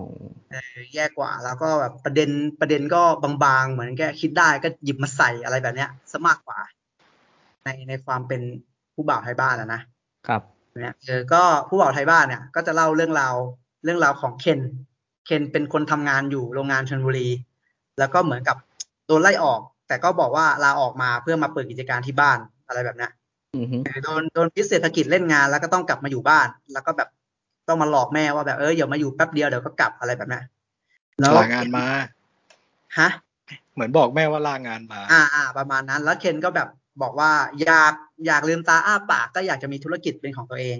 อยากเปิดร้านลาบอะไรแบบเนี้ยซึ่งซึ่งผมก็มองว่าโอ้ผมนี่โอ้ยจริงผมก็อยู่ชลบุรีนะผมว่าผมก็มองเคนแล้วผมก็แบบ ผมน่าจะกลับไปทำงานชลบุรีวันเคนแม่งมาปุ๊บเคนแม่งก็เปิดร้านลาบได้เลย น่าจะมีตังค์เยอะกว่าอะไรเงี้ยมาทำงานในกรุงเทพแบบผมอะไรแบบเนี้ยเออดูดูดูมีอนาคตจังเลยกลับไปทำชลบุรีดีกว่าอะไรแบบเนี้ยอ่าเออเคนก็คล้ายๆส้มครับ เคนก็จะคล้ายๆส้มก็ประมาณว่าเคนก็เรื่องราวของเคนกลับมาอยู่กลับมาอยู่อีสานบ้านเราขอนแก่น แล้วก็เป็นหมู่บ้านข้างๆชนบทหน่อยอะไรแบบเนี้ยก็เหมือนกับมาตามหา passion แล้วอยู่ดีๆก็แบบว่าเหมือนกับมีความหลังตื้นๆกับร้านลาบก็เลยบอกว่าอยากจะเปิดร้านลาบละกันอะไรแบบเนี้ยอ่า แล้วก็แล้วก็บังเอิญไปชอบสาวคาราโอเกะซึ่งซึ่งการชอบสาวคาราโอเกะของเคนก็ไม่มีอะไรมากเลยแค่บอกว่าตรงคนนี้ตรงสเปค ซึ่งผมงงมาก what the f- อ่าโอเคอันนี้อันนี้งงมากแม่งก็เหมือนละครเหมือนกันละครช่วงหกโมงอะไรเงี้ยเออแล้วก็ แล้วก็ก็วันๆเราก็จะเหมือนส้มเลย วันๆเราก็จะไม่เห็นเคนทำอะไรเลย นอกจากเคนก็ตามจีบผู้หญิงคนนี้แหละใช้ชีวิตอยู่กับนางเอกเนี่ยแหละ คุณ อ่าเฟิร์นอะไรแบบเนี้ยอือฮึอืมก็จะคล้ายๆกันเลย เคนก็แล้วเคนหนักกว่าส้มอีกนะเคนใช้เงินจีบผู้หญิงเที่ยวกินข้าวดูหนัง แต่เคนก็ยังเปิดร้านลาบอยู่ ทั้งๆที่ตกงานด้วยเอออ๋อทำงานชลบุรีที่เงินเยอะเหมือนกันเนี่ย อะไรแบบเนี้ยอะไรประมาณเนี้ยก็ก็จับประเด็นมันก็จะคล้ายๆกัน ผมก็จะมองว่ามันก็เป็นความแบบมองมันจะ represent ความเป็นอีสานหรือเปล่าหรืออะไร อะไรแบบเนี้ย มันผมว่ามองประเด็นมันมันมันโฉกแช่แข็งมากๆ มาก ๆ แล้วมันก็แบบมันดูแบบมองแบบตื้นๆไปหน่อย อะไรแบบเนี้ยทั้งประเด็นของตัวพระเอกเอง ตัวประเด็นของของนางเอกเอง น้องนางเอกหรือว่า ตัวละครที่ดีที่สุดอย่างอย่างยาพ่อแม่พระเอกกับกับเพื่อนบ้าน ยายมีอะอะไรแบบเนี้ย ซึ่งน่าจะเป็นตัวละครที่ดีที่สุด แต่ว่าหนังก็มาเซตแบบ ผมว่ามันไม่คมอะ มันมันดูแบบเซตละครมาก ๆ ก็เลย มันสนุกนะหมายถึงว่าเรื่องราวของของแม่พระเอกกับยายมีอะแต่ว่ามันมันก็ยังไม่ได้ไม่ได้คมอะไรแล้วก็แบบ หรือว่าประเด็นความเป็นพูดได้แหละไม่น่า spoil ความเป็นความเป็นชนบท ความเป็นอัลไซเมอร์ในชนบทอะไรเงี้ย ซึ่งตอนแรกผมรู้สึกว่ามันน่าสนใจมากๆ แต่แต่ผมรู้สึกว่าหนังใส่เข้ามาเพื่อที่จะขายของเฉยๆแล้วก็แล้วก็ไม่ได้ทำอะไรต่อจากนั้นเลย ก็เลยปล่อยมันลอยๆเฉยๆน่าเสียดายกับประเด็นตรงนี้อ่าและหลายฮะประเด็นเป็นประเด็นที่ถูกหยิบมาแบบวางตื้นๆมาก ๆ แล้วก็ปล่อยผ่านไป ตัวละครหลายๆตัวก็มีหน้าที่แค่ฟิกชั่นจัดๆเลย อย่างตัวละครแฟนนางเอกตัวละครแม่นางเอก หรือว่าแฟนน้องนางเอกอะไรแบบเนี้ยครับ เรารู้สึกว่ามันเหมือนไมค์ไคช็อตหรือเปล่า ไม่ผมปะหรือว่าไม่หนุกไม่ดีเอาน่าจะของผมอะ ผมวางเครื่องมือถือ อ๋อ โอเคนั่นแหละผมรู้สึกว่ามันมันตื้นเขินในในการเล่าเรื่องแล้วมันก็มันก็โบราณมาก ๆ เหมือนกัน มีความโบราณมาก ๆ ไม่รู้ว่าจะบอกว่าเป็นชนบทที่ถูกแช่แข็งหรือเปล่า หรือว่ามันโบราณกับการเล่าเรื่องหรือประเด็นต่างๆ ที่แบบใส่เข้ามาอะไรเงี้ย ก็จะมีความแบบคล้าย ๆ กับคล้าย ๆ กับส้มเลยเพียงแต่ส้มเล่าเรื่องออกมาได้สนุก แล้วก็ น่าดูกว่า แต่อันเนี้ยมันมันเลยแบบ ผมรู้สึกว่าอะไรอะไรมันก็เป็น setting มาหมดอะแล้วมันดูไม่จริงเลยอะอย่าง passion พระเอกก็ดูดูไม่จริงเท่าไหร่อะพระเอกก็ดูทำลาบไม่เก่งด้วยก็แค่แบบอยู่ดีก็พูดขึ้นมาโอ้ยอยากเปิดร้านลาบดีกว่ามีความหลังกับร้านลาบอะไรแบบเนี้ยอืมอืมเอออะไรเงี้ยแล้วก็ แล้วก็ประเด็นที่จริงแบบสาวโรงงานต้องต้องไปทำงานนู่นนี่นั่นเพื่อให้ได้เงินมาเนี่ยที่จริงประเด็นพวกเนี้ยมันเอามาเล่นได้เยอะเลยด้วยถึงมันจะเป็นเรื่องสามัญชนที่แบบ ที่แบบเล่ามันเป็นเรื่องที่เราเห็นนะแต่ว่าประเด็นพวกเนี้ยมันก็ยังมีอยู่ในทุกวันเนี้ยทุกคนต้องจากบ้านไปทำงานไกลๆยกระดับชีวิตอะไรแบบเนี้ยอือฮึเออแต่ว่าเขาก็ไม่ได้ลงลึกอะไรไม่ได้เล่าอะไรที่มันให้มันแบบรู้สึกว่ามันดีกับมันเลย มุกตลกก็ก็ไม่มันตลกในความ cringe มันตลกในความแบบอะไรวะมากกว่าอะไรแบบเนี้ยเอออะไรอย่างเงี้ยตัวละครหลายอย่างมีแบบดูไร้ไร้เลือดเนื้อไร้จิตใจมากๆขนาดตัวพระเอกที่แบบเราต้องอยู่กับเขาตลอดก็ดูแบบเป็น settingจัดๆอะไรแบบเนี้ย เอออะไรแบบเนี้ยก็เลยแบบ เออดูดูหน้าน่าเสียดายที่แบบ มันไม่ได้เลเวลเซนต์อะไรไม่เหมือนแบบไทยบ้านแต่ก่อนที่ผมเคยดูรู้สึกว่ามันมันมันอันนั้นกว่าเนี้ยเรื่องนี้มันก็แบบเรื่องนี้มันโบราณมากมันคีเช่จัดคีเช่จัดยิ่งกว่าส้มอีกระดับหนึ่งเลยอะไรแบบเนี้ยอืมเออหลาย ๆ อย่างเหมือนกับเป็นหนังเมื่อสามสิบปีที่แล้วอะไรแบบเนี้ย เยอะแยะเป็นไปหมด อืมองค์ประกอบหลาย ๆ อย่างอะไรเงี้ยทั้งๆที่แบบ ผมว่าแรก ๆกลินอายความเป็นชนบทมันน่าสนใจ แต่พอแต่พอมันเล่าออกมาแล้วมันก็แบบ มันไม่ต่างจากส้มปล่อยเท่าไหร่แล้วเรารู้สึกว่า เออทำไมมันมันเราต้องละครขนาดนี้ มันต้องคลิ้นขนาดนี้แล้วมันมันต้องโบราณขนาดนี้อะไรแบบเนี้ยอืมกลายเป็นว่านี่มันมันไม่เหมือนหนังไทยในปี 2021 เลยอะทั้งสองเรื่องที่ผมดูอะเออซึ่งอ่าน่าเสียดายนี่ประกอบที่เขาในเรื่องที่เขาจะเล่าแล้วองค์ประกอบที่เขาจะวางอะไรแบบเนี้ยเออจริงๆผมว่าถ้าถ้าทำคมๆหน่อยดีๆหน่อยอะไรอย่างเงี้ยไม่คลิ้นกว่าเนี้ยไม่คีเช่อย่างเงี้ยผมว่ามันน่าจะไปได้ไกลกว่า ที่ผมเห็นอะไรแบบเนี้ยทั้งสองเรื่องเลย ครับ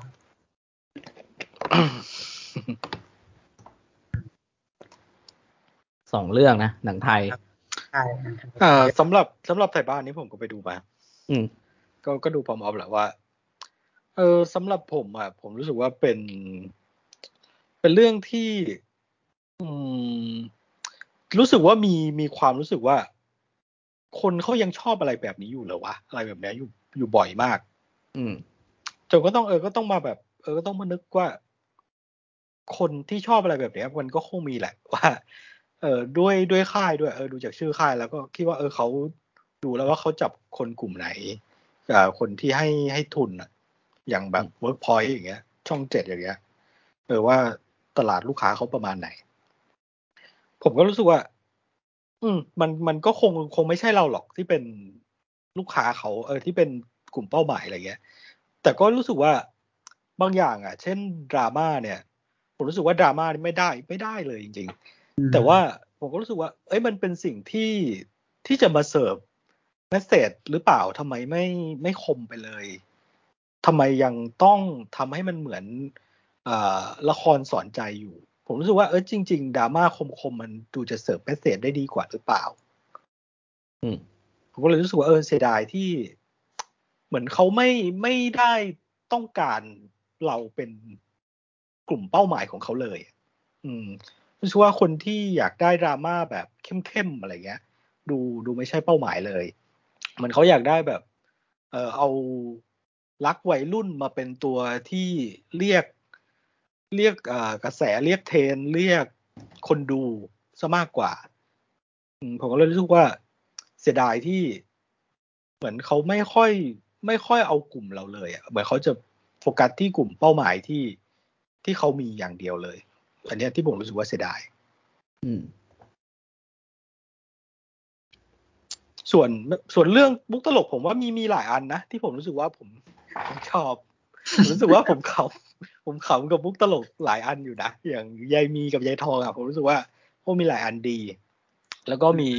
คลายแม็กอันหนึ่งที่ผมรู้สึกว่า เออเซอร์ไพรส์มีความเซอร์ไพรส์ในความตลกอันนั้นอยู่รู้สึกว่าตลกในความเซอร์ไพรส์อันนั้นอยู่รู้สึกว่าเออมุกตลกที่ที่เซอร์ไพรส์มีมีเยอะ ผมว่าไม่ไม่ได้น้อยหรอกแต่ถามว่า เป็นโทนมุกตลกที่ผมชอบไหมคงไม่ใช่ แต่ว่ามีอันที่ผมชอบเยอะอยู่ แล้วก็เอ่อเรื่องความเป็นชนบทผมว่าก็ก็ดีนะ ก็เรียกว่าทำออกมาได้ได้สมจริง แต่ก็เหมือนที่เขาบอกว่าหลายอย่างอะ มันมันเรียบมันวางแบบตื้นๆอะ ในมันการ setting มันก็วางจบ characterร์เออ แต่ว่าด้วยบรรยากาศด้วยสถานที่เอออันเนี้ยของจริงในบรรยากาศจริงผมเคยอยู่ในชุมชนแบบนั้น มาผมก็รู้สึกว่าเออ มันก็ประมาณนี้แหละ แต่ว่าการเอาตัวละครไปวางอะ มันดูไม่ค่อย มันดูไม่ค่อย มันไม่ดูไม่ค่อยน่าเชื่อเท่าไหร่แล้วมันวางแบบผิวๆมากอืมอย่างเอ่อมีอันหนึ่งที่ผมมีความรู้สึกอยู่ในหนัง เยอะว่ามันจะมีช่วงเวลาหนึ่งที่เราจะอินแล้วก็เก็ตกับการใช้คำที่มันเป็นคำคำในช่วงเวลานั้นที่มันฮิตๆอย่างช่วงนี้ก็จะมีคำว่าอะไรสภาพอย่างเงี้ยป่ะอ่า สภาพอ๋อเอ่อเราอาจจะมีช่วงเวลาที่เรารู้สึกว่าเออเราเริ่มเก็ตการใช้คำแบบนี้ เช่นคำว่ากากคำว่าเกลียนอะไรอย่างเงี้ยอืม ซึ่งมันจะมีช่วงเวลาที่เรา get แล้วเราไปใช้มันใช่ป่ะแต่ในเรื่องเนี้ย ผมไม่ get กับคำว่าจวด แล้วก็คำว่าอินดี้ที่เขาใช้ในบริบทนี้ ผมก็เลยรู้สึกว่ามัน cringe แล้วผมก็ไม่ get มันอะ คือเข้าใจป่ะมันเป็นคำที่แบบ เออเขาอาจจะฮิตใช้ในในในจักรวาลเขาอะเออในจักรวาลเขาในชุมชนเขาอะซึ่งคำว่าจวดที่ผมเริ่มเห็นมาสักพักนะแต่ผมเป็นคำที่ผมยังไม่ get อืม แล้วก็ก็ไม่ไม่ get อิน เออ มันไม่เหมือนคำว่ากากหรือเกรียนที่เออเราเราเราอินกับมันแล้วเราใช้มันแล้วอะไรเงี้ยเออผมรู้สึกว่าผมมีความรู้สึกอันเนี้ยเยอะมาก อย่างคำว่าอินดี้ร้านลาบอินดี้ร้านลาบอินดี้บริบทนี่มันยังไงวะเออเออเอเอออเห็นร้านพระเอกมันก็ไม่ต่างอะไรจากร้านธรรมดา เออแล้วมันยังไงวะมันจะมีคำว่าใช้คำว่าอินดี้บ่อย บ่อยมากในหนัง แล้วผมเป็นเป็นบริบทที่ผมไม่ get ไม่อิน ซึ่งซึ่งการใช้มันก็ประมาณกับคำที่เราใช้คำว่าสภาพ คำว่าเกลียนคำว่ากากกันแหละอืมเออ แต่เป็นแต่ว่าเป็นเป็นคำที่เราไม่ได้อินกับมันนะผมก็เลยรู้สึกว่า อืม เหมือนว่าเราไม่ได้อยู่ในจักรวาลเดียวกับเขา อืม เออผมรู้สึกว่าเออเสียดายที่เขาเหมือนไม่ได้อินคลูดคนที่ดูหนังแบบเราเข้าไปเลย เหมือนเขามีกลุ่มเป้าหมายที่เขาอยากได้แบบชัด ชัดมากๆอะไรเงี้ย ซึ่งผมก็ไม่แน่ใจว่ามันจะประสบความสำเร็จหรือเปล่า ว่า เออ จริง ๆ คนที่เขายังอ่าอินกับ aesthetic แบบเนี้ยผมว่าเออมันก็มีเยอะ ผมเห็นแบบอ่า content ประมาณนี้ในหลาย ๆ ที่ใน TikTok ใน YouTube ที่เขาก็อินกันอะไรอย่างเงี้ย ซึ่งอืมผมก็ไม่แน่ใจว่าเออเวลาที่มันไปอยู่ในในวินโดว์ที่มันเป็นโรงภาพยนตร์แล้วอะมัน มันจะเรียกเขาได้หรือเปล่า อ่า เขาเสพทางนั้นอยู่หรือเปล่าอะไรเงี้ย ก็อ่าก็น่าติดตามว่า เออเขาจะประสบความสำเร็จไหมกับ การที่เขามีเป้าหมายที่ชัดแบบนั้น แล้วก็ทำเพื่อกลุ่มนั้นไปเลย อืม ก็รอดูครับ เออ ถ้าเป็นไปได้ก็อยากให้เขาอินคูดเราด้วยแหละว่า เออ มันทำเพื่อเราบ้างอะไรเงี้ยอืมอืมอืมทำให้เราบ้างทำเพื่อเราด้วยทำเพื่อเขาแล้วทำเพื่อเราด้วยก็ดีอะไรเงี้ยชิเออ พอจะเข้าใจนะหลังจากที่สองคนพูดมา เนาะเพราะว่าอย่างอย่างผมถ้าอ่าอย่างผมในฐานะที่ไม่ไม่ได้ไปดูสองเรื่องมาก็ อาจจะเป็นส่วนหนึ่งเหมือนกันที่ทำให้ผมไม่เลือกดูเพราะรู้สึกว่าส่วนใหญ่คืออีกอันหนึ่งที่ผมมีปัญหาเหมือนกันนะก็คือผมรู้สึกว่าลอจิกในหนังไทย ไม่ว่าจะยุคไหนทำไมมันทำไมมันทำไมมันไม่มันไม่ไม่ใช่คนจริง ๆ เลยวะมันมันเป็นอ่า fiction ที่แบบเอออมเกินเลยไปตลอดเลยอะไรหลายอย่างที่แบบ logic ที่เขาคิดและเขาทำกันนะในในละครนะครับ เออเป็นอะไรที่ผมไม่ get มาก ๆเลย เออ อันเนี้ยก็เป็นปัญหาอีกอันหนึ่งเหมือนกัน แบบเป็นปัญหามากๆแบบไม่ get เลยอะว่าแบบทำไมถึงมีวิธีคิดแบบนี้ขึ้นมาอะไรแบบเนี้ยอืม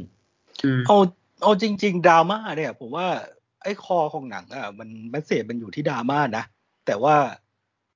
เขาทำให้เด็กดันไปเอา เออเขาดันไปเอารักวัยรุ่นมามาเป็นตัวเรียกแขกมันเป็นตัวเรียกคน แล้วไอ้ตัวดราม่านั้นมันกลายเป็นสิ่งที่แบบอยู่คนละโลกกับรักวัยรุ่นที่ประสานกันไม่ลง แล้วก็ดราม่าผมรู้สึกว่า เออกลุ่มเป้าหมายเขาจะยังอินอยู่หรือเปล่ากับดราม่าแบบนี้ ทั้งทั้งที่มันก็แบบเรียกทุกคนได้นะ ถ้าออกมาแบบไทยประกันชีวิต ผมว่าผมก็น่าจะอินกว่านี้อีกอืมอินกว่านี้ถึงแม้ว่า ผมอาจจะไม่ได้ชอบไทยประกันชีวิตขนาดนั้นอะไรเงี้ยทั้งที่เออดราม่าก็เข้มกว่านี้หน่อยก็น่าจะดีอะไรเงี้ย อันนี้มันดูประสานกันไม่ลงเลยกับรักวัยรุ่นใช่ก็ประมาณนี้ครับ ประมาณนั้นนะสำหรับต่างไทยที่ทั้งสองคนไปดูมาใช่ไหมครับ ส้มอะไรนะ ส้มส้มปอยส้มปต้นปอยอย อ่า กับกับอีกเรื่องหนึ่งพวกบ่าวไทยบ้านอีสานจวดจวดด้วยโอ้แม่ชื่อเขาก็จับดีนะอะนั่นแหละครับ แต่อาจจะไม่ใช่เส้นทางผมนะ ก็ถ้าใครชอบสไตล์นี้ก็จากฟังทั้งสองท่านไปก็ลองไปพิจารณาแล้วลองไป อุดหนุนกันนะ อุดหนุนรับชมกันเนาะ ชอบไม่ชอบยังไงก็วิจารณ์กันได้ตามสภาพนะครับ โอเคครับตามสภาพใช่ไหมโอเค อะถ้างั้นก็มาวนที่ผมเลย ผมเรื่องเรื่องสุดท้ายที่ได้ดูมาจริง ๆ นะเรื่องนี้เป็นหนังในเน็ตฟ i ิกครับผม ตอนแรกก็แบบ อ่า ไม่คิดว่าจะดูจบ แต่ว่าเออ ก็ดูจบจนได้เว้ย อะไรอย่างนี้ ก็คือเรื่อง The Harder They Fall ที่เป็น นักแสดงผิวสีเยอะๆที่เป็นหนังคาวบอยครับในใน Netflix เออใช่นั่นแหละ ที่โอ้โหเรื่องนี้มีแบบมีทั้ง Jonathan เขาเขาชื่อว่า Jonathan Majors อะไรสักอย่างเออเนี้ยใช่ Idris Elba Regina King LaKeith Stanfield อะไรพวกเนี้ยครับ ก็ค่อนข้างแบบตัวอย่างมาตอนแรกก็ค่อนข้างน่าสนใจแล้ว ผมก็เลยแบบเอ้ยรอรอดูซิว่ามันจะเป็นยังไงอะไรอย่างนี้อ่า ซึ่งเรื่องนี้ The Harder They Fall เนี่ยเรื่องเรื่องย่อก่อนคร่าวๆแล้วกันครับ มันเป็นเรื่องแบบ ไม่มีอะไรเลย เรื่องแม่งมีแค่ว่าอ่าอยู่อยู่มาวันนึงมีมีแบบตัวละครที่ชื่อว่าลูฟัสบัคก็คือนำแสดงโดยคุณไอริสอาบ้าเนี่ย เออ ก็แบบมาเป็นเหมือนแบบทรงโจรเลย แบบมาโจรเข้ามาในที่บ้านหลังหนึ่งบ้านหลังเนี้ยก็มีมีเป็นครอบครัวหนึ่งแหละครับ ที่แบบว่าอ่ามีแค่ สามีภรรยาแล้วก็ลูกชายคนหนึ่งก็เป็นผิวสีหมดเลยนะเออ ก็คุณอริสอาบ้าเนี่ยก็ได้เข้ามาฆ่าพ่อแม่ทิ้ง แล้วแบบเด็กคนเนี้ย ก็เก็บเหลือเด็กคนนี้ไว้โดยที่ทำทำสัญลักษณ์บาดแผลไว้ที่หน้าผากเด็กคนนี้เป็นรูปไม้กางเขน อ่า แล้วก็ปล่อยไว้ ซึ่ง ซึ่งตัวละครเด็กตัวนี้ก็จะโตขึ้น แล้วเขาก็จะใช้ชื่อว่า Nat Love แล้วก็จะเป็น เหมือนแบบว่า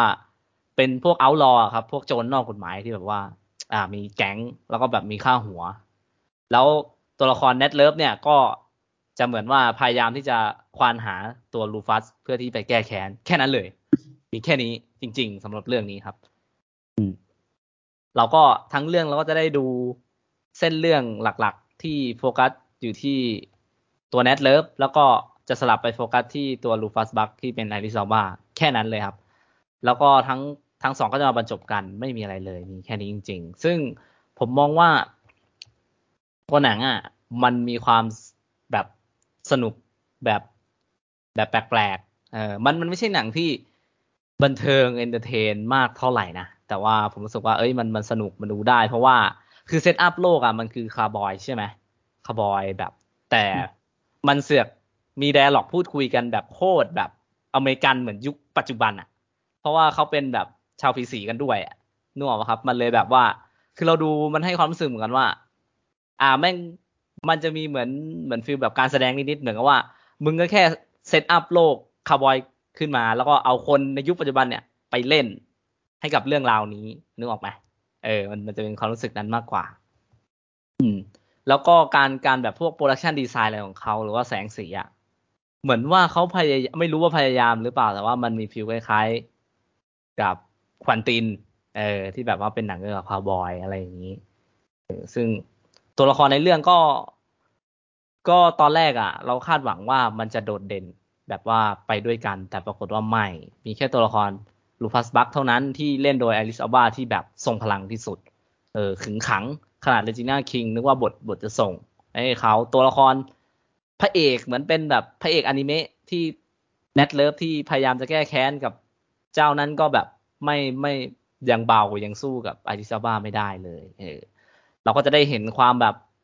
หนังมันก็จะนำเสนอความแบบว่าเป็นกลุ่มแก๊งอะเนาะกลุ่มแก๊ง outlaw ที่มาแบบปะทะกันโชว์ความดิบเถื่อนในโลกคาวบอยในยุคนั้นเออซึ่งผมรู้สึกว่าหนังอะมันมันมีความแบบว่าเหมือนเหมือนมีการเสียดสีสังคมอเมริกันไปในตัวนิดๆแบบว่าในเรื่องแบบตัวละครผิวขาวก็มีครับ แต่ว่าแบบมันเหมือนจะแบบปล่อยทิ้งไปเลยอะเหมือนแบบว่าเออตัวตัวละครผิวดำเนี่ย มีบทบาท แบบมีมีบทบาทแบบป้นชิงใช้ความรุนแรงอะไรอย่างเงี้ยเออเหมือนเหมือนแบบว่าเป็นการเสียสีเล็ก ๆ หรือเปล่าไม่รู้ในมุมผมนะแบบว่าเออในในโลกในโลกนั้นนะคนผิวดำมันก็เลือกอะไรไม่ได้มากเออเลือกก็เลยแบบต้องต้องใช้วิธีนี้ หรือเปล่าอะไรอย่างเงี้ยมันมีความการ์ตูนด้วยเล็ก ๆ ในในการออกแบบดีไซน์ยกตัวอย่างแบบแอบ spoil นิดเดียวไม่ไม่ได้มีอะไรเลยแบบในในเรื่องมันจะมีเมืองที่แบบว่าแม่งชื่อเมืองว่าคนขาวเลย แล้วทั้งแล้วทั้ง production design คือเมืองทั้งเมืองแม่งทาสีขาวอะ่ะแบบสีขาวจริง ๆอะเรื่องว่ามันเลยแบบไอ้เหี้ยมึงแม่งอะไรวะเออ มันก็ตลกดีมันสนุกสนุกอะครับ เออ มันเราเหมือนเราคือเขาตั้งใจปล่อยมุกใช่ไหมเออ ผมผมไม่รู้นะเขาตั้งใจไหมแต่ว่ามันมันสื่อไปทางนั้น ผมผมก็คิดว่ามันเป็นมุกแหละอะผมคิดว่ามันเป็นมุกอะเพราะว่าแบบทั้งเมืองแม่งคือสีขาวจริงๆอะคนบ้านไม้ที่เป็นแบบ เออแบบว่าแบบเวสเทิร์นคาร์บอยแม่งเสกทางสีขาวแล้วเนี่ยคือเมืองคนขาวจริงๆ เมืองคนขาวอยู่ คือเหมือนเหมือนกลัวเราไม่เชื่อว่าเมืองนี้คือเมืองคนขาวอะไรอย่างเงี้ยเออแบบตลกมากตลกตลกตลกจริง ใช่มันก็แบบมีแค่นั้นแหละครับ แบบสำหรับหนังเรื่องเนี้ยแต่ว่าเออความสนุกที่ที่จะได้รับก็คงเป็นเรื่องตัวละครมากกว่า แล้วก็ได้ดูว่าไอ้ชีวิตของเด็กหนุ่มที่ชื่อว่า Nat Love เนี่ย ที่โดน Idris Elba ทำแผลเป็นไว้ที่หน้าผากเนี่ย เออ มันเขาจะแก้แค้นได้ไหมอ่า แค่แค่นั้นเลยครับสำหรับ The Harder They Fall ก็ถ้าสนใจก็ลอง ลองรับชมได้ครับ มันไม่ได้น่าเบื่อแล้วกันเออไม่ใช้คำว่าไม่ได้น่าเบื่อเออไม่ได้น่าเบื่อเลยนะใครอยากได้ feel แบบว่าคาวบอยมี feeling แบบหนัง Quentin เล็ก ๆ อ่านักนักแสดงผิวสีแบบว่าตัวแบบว่าค่อนข้างแบบมามีชื่อนะ ก็ลองลองลองไปรับชมครับผม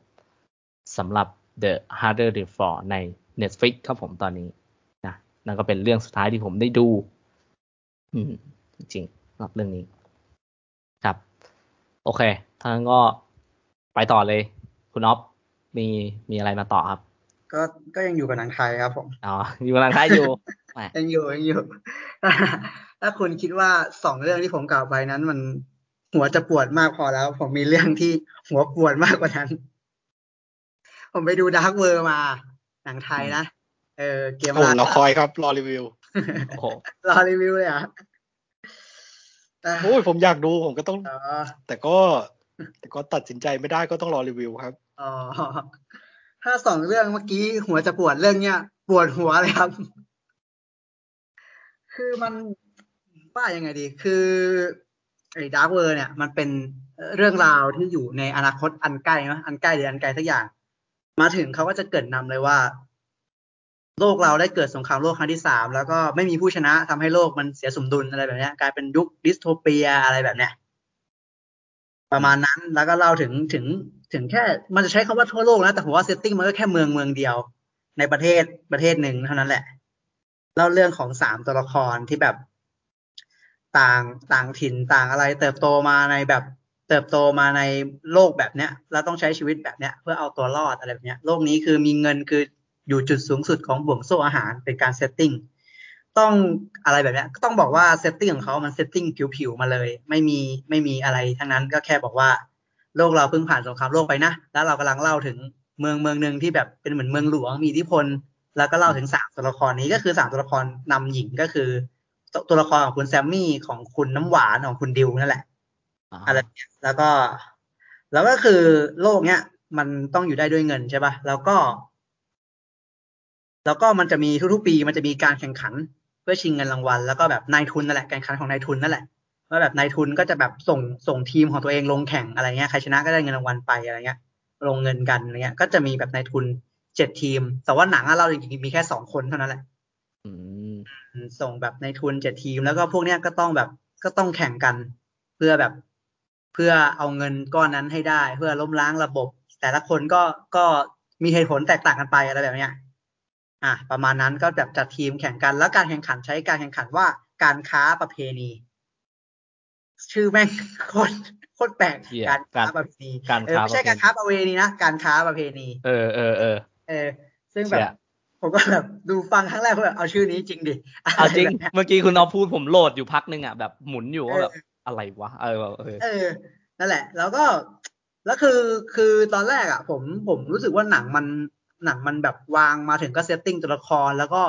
ปล่อยลอยลอยหลงหลงๆมากแบบมา เพราะว่าตัวละครมันต้องเล่าสามมุมเนาะแล้วตัวละครแต่ละตัวก็มีปมที่แตกต่างกัน แล้วก็เล่าแบบมา setting ไว้ผิวๆแล้วก็เล่าแบบบางๆแต่ละตัวแต่ละตัวแล้วสุดท้ายทุกคนก็ต้องเข้าร่วมการแข่งขันนี้อยู่ดี บางคนอยากจะอยู่ในระบบด้วยชีวิตที่ดี บางคนอยากจะล้มระบบ บางคนอยากจะแบบยังไงก็ได้ขอให้กูรอดก็พออะไรแบบเนี้ยเหมือนเป็นการ setting ตัวละครเอาไว้ แต่ว่าแต่ว่าสุดท้ายผมว่ามันก็ มันก็ไม่มีความหมายในการ setting ตอนแรกอยู่ดี แต่ละตัวละครเหตุผลที่เข้าการแข่งขันอะไรแบบเนี้ยครับ ซึ่งซึ่งผมไม่รู้ว่าหนังอะอยากจะขายอะไรกันแน่ จะขายดราม่าตัวละครก็ก็เหมือนจะ work ในตอนแรกที่มามีการเซตตัวละคร แต่พอพอเริ่มเข้าประเด็นจริง ๆ ก็เละเทะมาก ๆ ตื้นๆเลย หรือจะขายเกมการแข่งขันแบบของเขามีสควิตเกมอย่างเงี้ย ของเราก็มีการค้าประเพณี การค้าประเพณีตีมมันก็คือการแข่งขันแบบเอาการละเล่นพื้นบ้านของไทยมาทำอะ ซึ่งตอนแรกผมได้ยินผมนึกว่ามันจะเวิร์กเว้ยมันจะเท่ก็ไม่ก็ไม่เลย ก็เกลื่อนเกลื่อนๆกากๆเลยอะไรก็ไม่รู้คือแบบ ใครๆก็คิดได้แบบเนี้ยใครแบบอะไรวะนี่คือคิดมาแล้วใช่ไหมการแข่งขันของมึงเนี่ยอะไรแบบเนี้ยอือฮึเออ ก็แบบจืดแห้งสนิทคือแบบ ผมไม่รู้ว่าหนังจะเอาอะไรมาขายได้ นอกจากแบบการ setting เรื่องราวกับมีงาน production ใหญ่ ๆ อะไรแบบเนี้ย รู้สึกเดี๋ยว่าวหนันะงคุณอ๊อฟแบบพอพอที่จะแบบ อ่าพูดให้เห็นภาพได้ไหมว่าไอเกมที่เขาอ๋ออะอะครับเป็นเกมแรก ๆ เกมแรกอย่างเกมเก้าอี้ดนตรีใช่ไหมอ่า ก็ก็ขับรถ ก็จะมีเก้าอี้ดนตรีให้ สมมติแข่งรอบแรกมีเจ็ดทีมจะมีเก้าอี้ให้หกตัวอืมแล้วก็ก็ขับรถกันวนกันจนกว่าเพลงจะจบ แล้วก็วิ่งมานั่งเก้าอี้ให้ทันแค่นั้นแหละครับอ๋อแล้วมันก็ไม่มีอะไรเลยนะมันก็แค่ขับวนแล้วก็วิ่งมานั่งเก้าอี้ให้ทันจริงอ่าๆเออมันแค่นั้นแหละ คนที่นั่งไม่ทันในหกตัว มันจะเหลือคนนึงไม่รอดอย่างเงี้ยก็ก็ต้องตายไปอะไรแบบเนี้ยอืมเออ หรือแบบเกม final scene ที่แบบว่าเป็นอีมอญซ่อนผ้าที่แบบผมรู้สึกว่า เพราะมันมีการปูมาที่เหมือนจะ work แต่พอเล่นเกมจริงแม่งแม่งแห้งมากแม่งอะไรก็ไม่รู้ แบบอืมจืดมากอะไรแบบนี้เอออะไรวะอะไรแบบนี่นี่คือจบแล้วเหรออะไรแบบเนี้ยเออซึ่งผมไม่รู้ว่าหนังจะขายอะไรได้เพราะผมรู้ว่าหนังมันมันพังในทุกมิติ ทั้งบทการแสดงก็ต อนแรกเหมือนจะ work ก็ไม่ อ่า อืม ก็ไม่รู้เลยว่าว่ามันจะไปเอาดีทางด้านไหน คือมันแบบโอ้โหคือคืออันนั้นอะมันอาจจะเคลิ้นแล้วมันก็ดูตื้นเขินแต่อันเนี้ยมันเข้าขั้นเลวร้ายเลยผมรู้สึกว่ามันใครเป็นคนคิดใครเป็นคน execute อะไรแบบนี้ออกมาอะไรแบบเนี้ยอ่า เออ มันมันเลวร้ายในระดับนั้นเลยสำหรับผมอะดูยังไงก็แบบ อืม ไม่รู้เลยว่าเขาจะนั่นยังไง หรือประเด็นที่เขาอยากจะเล่าก็แบบตื้นตื้นๆแต่แต่ไม่ก็ไม่กล้าอยู่ดีอะไรแบบเนี้ยครับ เออทั้งทั้งที่แบบผมว่าโปรดักชันใหญ่มีทุนแล้วก็มีนักแสดงมากมายอะไรแบบนั้นแต่ก็ไม่ไม่ได้อะไรเลยแล้วแบบเหมือนกับประเด็นที่ใส่ใส่มาก็พอหนังเล่าไปเรื่อยก็หลงหลงลืมลืมหลใช่งหลงลืมหลงหลงลืมลืมเออสุดท้ายตัวละครก็อะไรก็ไม่รู้อยู่ดีอืมไม่เข้าใจหลายฉากที่ใส่เข้ามา แล้วก็งงงๆเหมือนกับเขาก็สับสนในตัวเองว่าแบบตกลงกูจะเอายังไงดีกูจะขายเกมดีไหมหรือกูจะขายดราม่า แล้วพอมันมันไป มันไม่ใช่ว่าไปไม่สุดทางคือมันไปไม่ได้เลยด้วยซ้ำอ๋อเออก็เลยแบบโอ้โหนี่มันนี่มันอะไรวะเนี่ย มีดีแค่งาน production นะครับเอาจริงๆสำหรับหนังเรื่องเนี้ย ที่ผมได้ที่เหลือก็แบบเป็นอะไรที่น่าเสียดายมากทางทางที่ดูดูดูดูทรงอะ ถ้าถ้ามองแค่ตัวอย่างสามเรื่องเนี้ย Dark World ดูทรงไปได้ไกลที่สุดเลยอืมแต่เอก็อจริงอืมอืมแต่ก็แบบอืมคิดเหมือนกัน มาแบบงงงๆมาแบบสับสนมาแบบทำทำให้มันเสร็จไปอะไรแบบเนี้ยแล้วก็แบบ ไม่ได้อะไรแซดเลย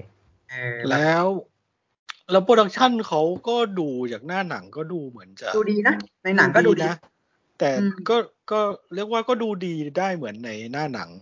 ก็ดูเหมือนจะเป็นทางข้างหน้าของหนัง mass ไทยได้ไหม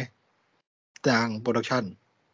ได้อยู่ครับ อันเนี้ยทาง production ผมว่าได้อยู่เป็นการ setting เรื่องราวการผมว่าการจัดแสงอะไรอย่างเงี้ยเซตฉากอะไรเงี้ย ทำดีผมว่าอาร์ต i ด e c ชันก็วางวางมาดีแหละ ถึงแม้มันจะมีอยู่ไม่กี่ฉากในเรื่องก็ตามนะในในเรื่องอะคือมันความมันพยายามอะใช่ไหมเออมันเป็นความพยายามการเซตให้มันเป็นโลกที่มันแบบเออโลกในอนาคตอะไรแบบเนี้ยแต่ว่าผมว่าไอการเล่าเรื่องเมืองเล่าเรื่องโลกเขามันตื้นไปหมดเลยไงมันเลยดูแบบ คือเขาจะบอกว่าการค้าประเพณีมันเป็นการระดับแข่งทั้งโลกผมก็เห็นแม่งคุยกันอยู่แค่สองคนอะสองกลุ่มว่าแบบ แค่นั้นอะมันก็ดูไม่ได้ยิ่งใหญ่อะไร เมืองก็ดูเซตตื้นๆ แล้วผมก็ไม่รู้ว่าแบบโลกโลกมันต้องต้องดิ้นรนขนาดไหน มันเล่ามันเล่าไม่ให้เห็นภาพอะมันเล่าไม่แบบ มันแค่บอกว่าโลกเราต้องใช้เงินนะอะไรแบบเนี้ยมันก็ทำเหมือนเป็น dystopia ปลอมๆหลอกๆ โลกล่มสลายแบบปลอมๆที่ดูแบบไม่น่าเชื่อถืออะไม่ได้ใกล้เคียง Mad Max เลยอะไรเงี้ยว่าแบบโลกเราต้องการอะไรชาวบ้านเป็นยังไง ผมก็เห็นแบบ มันก็เซตแบบตื้นๆมาวางๆคนให้มันมีคนแย่งข้าวกันกิน มีคนตีกัน มีคนยิงกัน แม่งเหมือนเซตโลกในเกมเชนเจอร์ แค่ทำพื้นหลังให้เป็นโลกล่มสลายเฉยๆอะอืม เออ อย่างนั้นอะไม่ไม่ได้มีอะไรลงลึกไม่มีอะไรดีเทลอะไรเท่าไหร่ ดูดูสับสนในตัวเองมากๆสำหรับหนังอะแล้วก็ ผมว่าหนังมันไม่ได้ มันขายอะไรได้ยากมากเลย จะขายการแสดงจะขายดราม่าหรือจะขายเกมก็ไม่มีอะไรน่าตื่นเต้นเลย ลงเหวไปหมด ตัวละครที่ใส่เข้ามาดูจะมีอะไรก็ก็ไม่มีเออนักแสดงก็มีเยอะแยะมากมายอะไรเงี้ย ใส่เข้ามาก็แบบแปลกๆพังๆอืมกับกับงานกับจุดจุดที่แบบเหมือนจะทำให้คนดูว้าวได้ก็แบบ โอ้กู สิ่งที่กูจะว้าวสิ่งเดียวก็คือตอนหนังมันจบนั่นแหละอะไรเงี้ยคือหนังจบไม่ได้ว้าวโอ้สุดยอดไปเลยจบกูจะลุกออกไปเข้าห้องน้ำแล้วก็กลับบ้านทันทีอะไรแบบเนี้ยอ่าโอเคเออสิ่งที่รอคอยของหนังจริง ๆอะเออรู้สึกว่าหนังมันสนุกจริงๆ ก็คือเพลงขึ้นแล้วหน้าจอดำอ๋อยอดไปเลยเฉยเออเอาจริงอะแรงจังสภาพโอ้เออรู้สึกอย่างนั้นเลยอะ อืมอ่าเข้าใจครับเข้าใจเนาะนั่นแหละครับ Dark World Dark World ใช่ไหมเอาเออ dark จริงดาร์กจริงไงอะน่าเสียดายไปหนังหนังไทยที่น่าเสียดายว่าแบบดูน่าจะไปได้ไกลที่สุด แล้วก็แบบผมที่จริงผมเลือกก่อนหนังสองเรื่องบนด้วยซ้ำสำหรับเรื่องเนี้ย อืม อืม แต่ก็นั่นแหละกลายเป็นว่าดาร์กเลยเออคือแบบล้มเหลวมากคืออันนี้แบบ เอาเอาแบบตามเนื้อผ้าแบบไม่หักลบความคาดหวังใช่ไหมๆใช่ตามเนื้อผ้าเลยคือคือคือคือผมไม่ได้หวังว่ามันจะดีอยู่แล้ว ผมแค่รู้สึกว่าเอออย่างน้อยมันน่าจะสนุกนี่คือสิ่งที่ผมหวังอืมคือคือผมเห็นตัวอย่างผมไม่รู้สึกว่าว้าวเลยนะหรือแบบหนังไทยจะไปจะไปในทิศทางใหม่ เอาจริงผมไม่คิดว่าเขาจะไปในทิศทางใหม่หรอกตั้งแต่เห็นตัวอย่างละหรือว่าเห็นหนังไทยเรื่องไหนก็แล้วแต่ ไม่ได้คิดว่าจะไปทิศทางไหนเขาก็วิ่งวนอยู่ในกรอบอย่างนี้แหละไม่ไม่รู้สึกว่าจะออกอะไร แล้วแล้วแล้วพอหนังเรื่องเนี้ยมาเป็นอย่างเงี้ยผมก็รู้สึกว่ามันก็ไม่ค่อยมีอะไร แล้วมันก็เป็นอย่างนั้นจริง ๆ แต่ว่าอย่างน้อยผมขอให้มันสนุกหน่อยจะให้ผมไม่ได้ พวกส้มพวกไทยบ้านยังดูสนุกกว่าด้วยซ้ำถ้าเอาของความสนุกอะนะความเลื่อนไหลอะเฮียเออผมดูแบบหลังๆอะ ผมดูแบบเออรีบๆแข่งรีบตายรีบจบเหอะอะไรแบบเนี้ยจะได้จะได้สนุกสำหรับครูสักทีอะไรแบบเนี้ยอ๋อเออจะได้จะได้สนุกสักทีอืมผิดคาดนะเออแล้วว่าอืมตัวอเคย่างยน่าดูเร็วกันปะครับ ทั้งสองคนเคยดูเร็ว2018กันไหมเชี่ยผตัวมอย่ายังงครับ เพราะว่ามันเร็วผมก็เลยไม่อยากดู2018มีโปรดักชันที่ดีขึ้น ผมบอกโอ้เลโหยเอออันนี้คือเร็ว 2018 คือเร็ว 2021 ที่มี production ที่ดีขึ้นแค่นั้นแหละเชี่ยเอองงงๆสับสนในตัวเองไม่รู้จะขายอะไร action ไม่ได้ ตัวละครไม่ได้จำบทมาพูด ล็อกล็อกคำคมเท่ๆอะไรมันเป็นอย่างนั้นเลย อืม อืม ไม่มีอะไรเลย จะขายความหลากหลายจะขายประเด็นนู่นนี่นั่น ไม่มีเลยเชี่ยเออ นะดาร์กอันเวอนี้ร์คือ2021ผมบอกเลยสองพันเอออย่างนั้นเลยถ้าคุณเคยดูเร็ว2018อันนี้คือเร็ว2021แต่ว่ามีทุนไง มีทุนก็เลยไปใช้กับนักแสดงแล้วก็ใช้กับ production อืมนั่นแหละ upขึ้นอืมใช่นี่แหละครับ Dark World Dark World ครับผม ครับผม AKA เร็ว2021โอเค เข้าใจเลยเข้าใจเข้าใจตรงกัน โอเคเอาโอเคถ้างั้นก็ หนังไทยของออฟเซตใหญ่ผ่านไปแล้วคุณนุ๊กว่าไง มาผมก็จะไปอนาคตเหมือนกัน เฮ้ย อีกหลายหมื่นปีข้างหน้าโอ้โห Apple TV Plus Foundation เอาโอ้โหซีซั่นแรกจบแล้วเมื่อวานคุณนุกก็จบเลยปะจบเลยไหมก็คิดว่าจะดูต่ออยู่ ไม่ใช่หมายถึงว่าคุณนุกก็ดูจนจบเลยใช่ไหมหมายถึงว่าพอใช่มันผมก็ดูจนจบ season หนึ่งแล้วโอเคโอเคก็ จบปุ๊บก็อันซับ Apple TV Plus เลยอะทำไมวะ เนี่ย ถ้าจะดูเรื่องอื่นเหลือไม่ได้อีก กี่วันสามวันอะมันดูได้ถึงวันยี่สามอ๋อมีเจ็ดวันใช่ไหมไม่ไม่ดูรายเดือนอะ มันหมดอ๋อรายเดือนอ๋อแล้วมันหมอัด unsub มันแล้วครบรอบเดือนไม่ต่อแล้ววันที่ไม่ดูต่อ23แล้วก็เรียกว่าเปิดมาได้ดีนะสองตอนแรกที่ให้ดูฟรี ถ้าใครเข้าไปกดดูตอนนี้ก็น่าจะดูฟรีได้ สมัคร Apple ID แล้วก็กรอกบัตรบ้างน่าจะต้องกรอกบัตรละอะก็ดูฟรีสองตอนแรก แล้วก็ทดลองดูฟรีต่ออีกเจ็ดวันก็ได้ ก็ดูจบซีซั่นได้เลย ถ้าใครยังไม่ได้สมัครยังไม่เคยสมัครโอ้สองตอนแรกก็รู้สึกว่าประทับใจแต่ก็ไม่ได้ถึงกับแบบสุดยอด แต่ก็เออเรียกว่าดีสองตอนแรก ผ่านไปถึง EP สาม เล่าเรื่องย่อก่อนดีกว่า เรื่องย่อคือ Foundation นี่ก็เป็นก่อนหน้ามันก็เป็นหนึ่งในนิยายอมตะ เรียกว่าที่โด่งดังในเป็นไซไฟที่เขาก็หยิบมาทำเป็นซีรีส์ที่เป็นเป็นอีกหนึ่งเรื่องที่คนเขาบอกว่าเป็นเรื่องที่ทำยากมาก จะมาดัดแปลงเป็นหนังเป็นซีรีส์ยากมาก เพราะว่าเขาเขียนมาเหมือนมันเป็น bullet point อะ คือมันเขียนมาเหมือนบรรทัดนี้ อ่าเริ่มเรื่องบรรทัดที่สองผ่านไปพันปีอะไรอย่างเงี้ยคือมันแบบมันมันจะ adapt ยากมาก แล้วในหนังก็มีกลิ่นน่ะกลิ่นอายแบบนั้นอยู่เยอะ ว่า เออมันมันกระโดดข้ามเวลาข้ามปีไปเยอะ เริ่มเรื่องมาเนี่ย คือมีตัวละครหนึ่งเป็นศาสตราจารย์ เป็นอาจารย์มหาลัยเงี้ยตอนนั้นโลกคือมนุษย์อะ ไปอยู่ครองจักรวาลแล้ว อยู่กันแบบหลาย ๆ ดาวครอบครองจักรวาลครองจักรกาแล็กซี่ แล้วมีผู้ปกครองอะอยู่ที่ดาวทรานทอร์ผมอาจจะจำผิดหรือออกเสียงผิดนิดนึงนะ ประมาณเนี้ยทรานทอร์อ่าอยู่กันตรงนั้น เป็นเป็นผู้ปกครองเป็นประมาณดาวหลวง เป็นเมืองหลวงที่จักรวรรดิปกครองอยู่ อ่า แล้วก็ ดาวอื่นๆก็เป็นบริวารเป็นเมืองขึ้นเป็นอะไรทำนองเนี้ยของของจักรวรรดิแล้วมีอาจารย์มหาลัยฮาริซดอน ชื่อฮาริซดอน มาบอกว่าเขาพัฒนาศาสตร์การพลีดิกอนาคตในการเก็บข้อมูลหรือการดูของคนหมู่มาก ดูจากประชากรจำนวนมาก ว่า ในอีกประมาณหมื่นปี จักรวรรดิเนี้ยจะล่มสลาย แล้วเขาก็คล้ายๆกับว่ามันก็จะมีความเป็นการเมืองสูง เรื่องนี้เป็นการเมืองสูงมากว่า เออคนทางจักรวรรดิก็ ก็จะบอกว่า เอ้ยมันจะเป็นไปได้ไง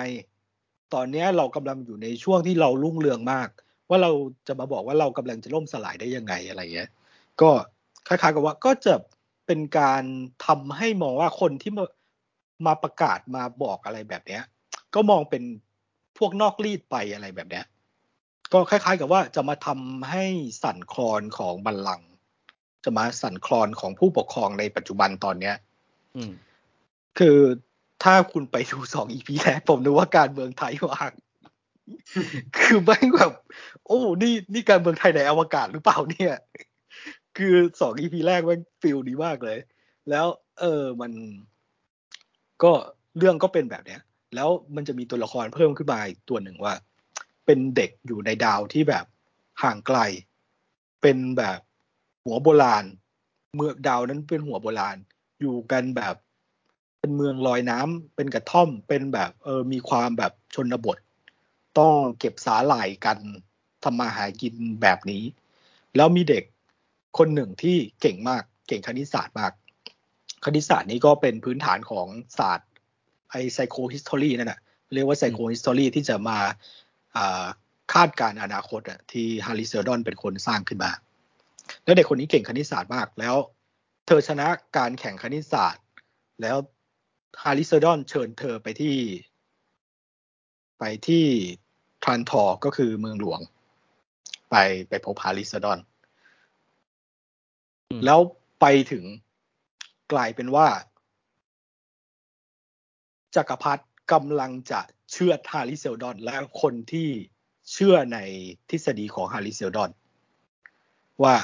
เอ้ยจะทำยังไงกับไอ้พวกที่มากำลังสั่นคลอนบัลลังก์ของเราอย่างเนี้ย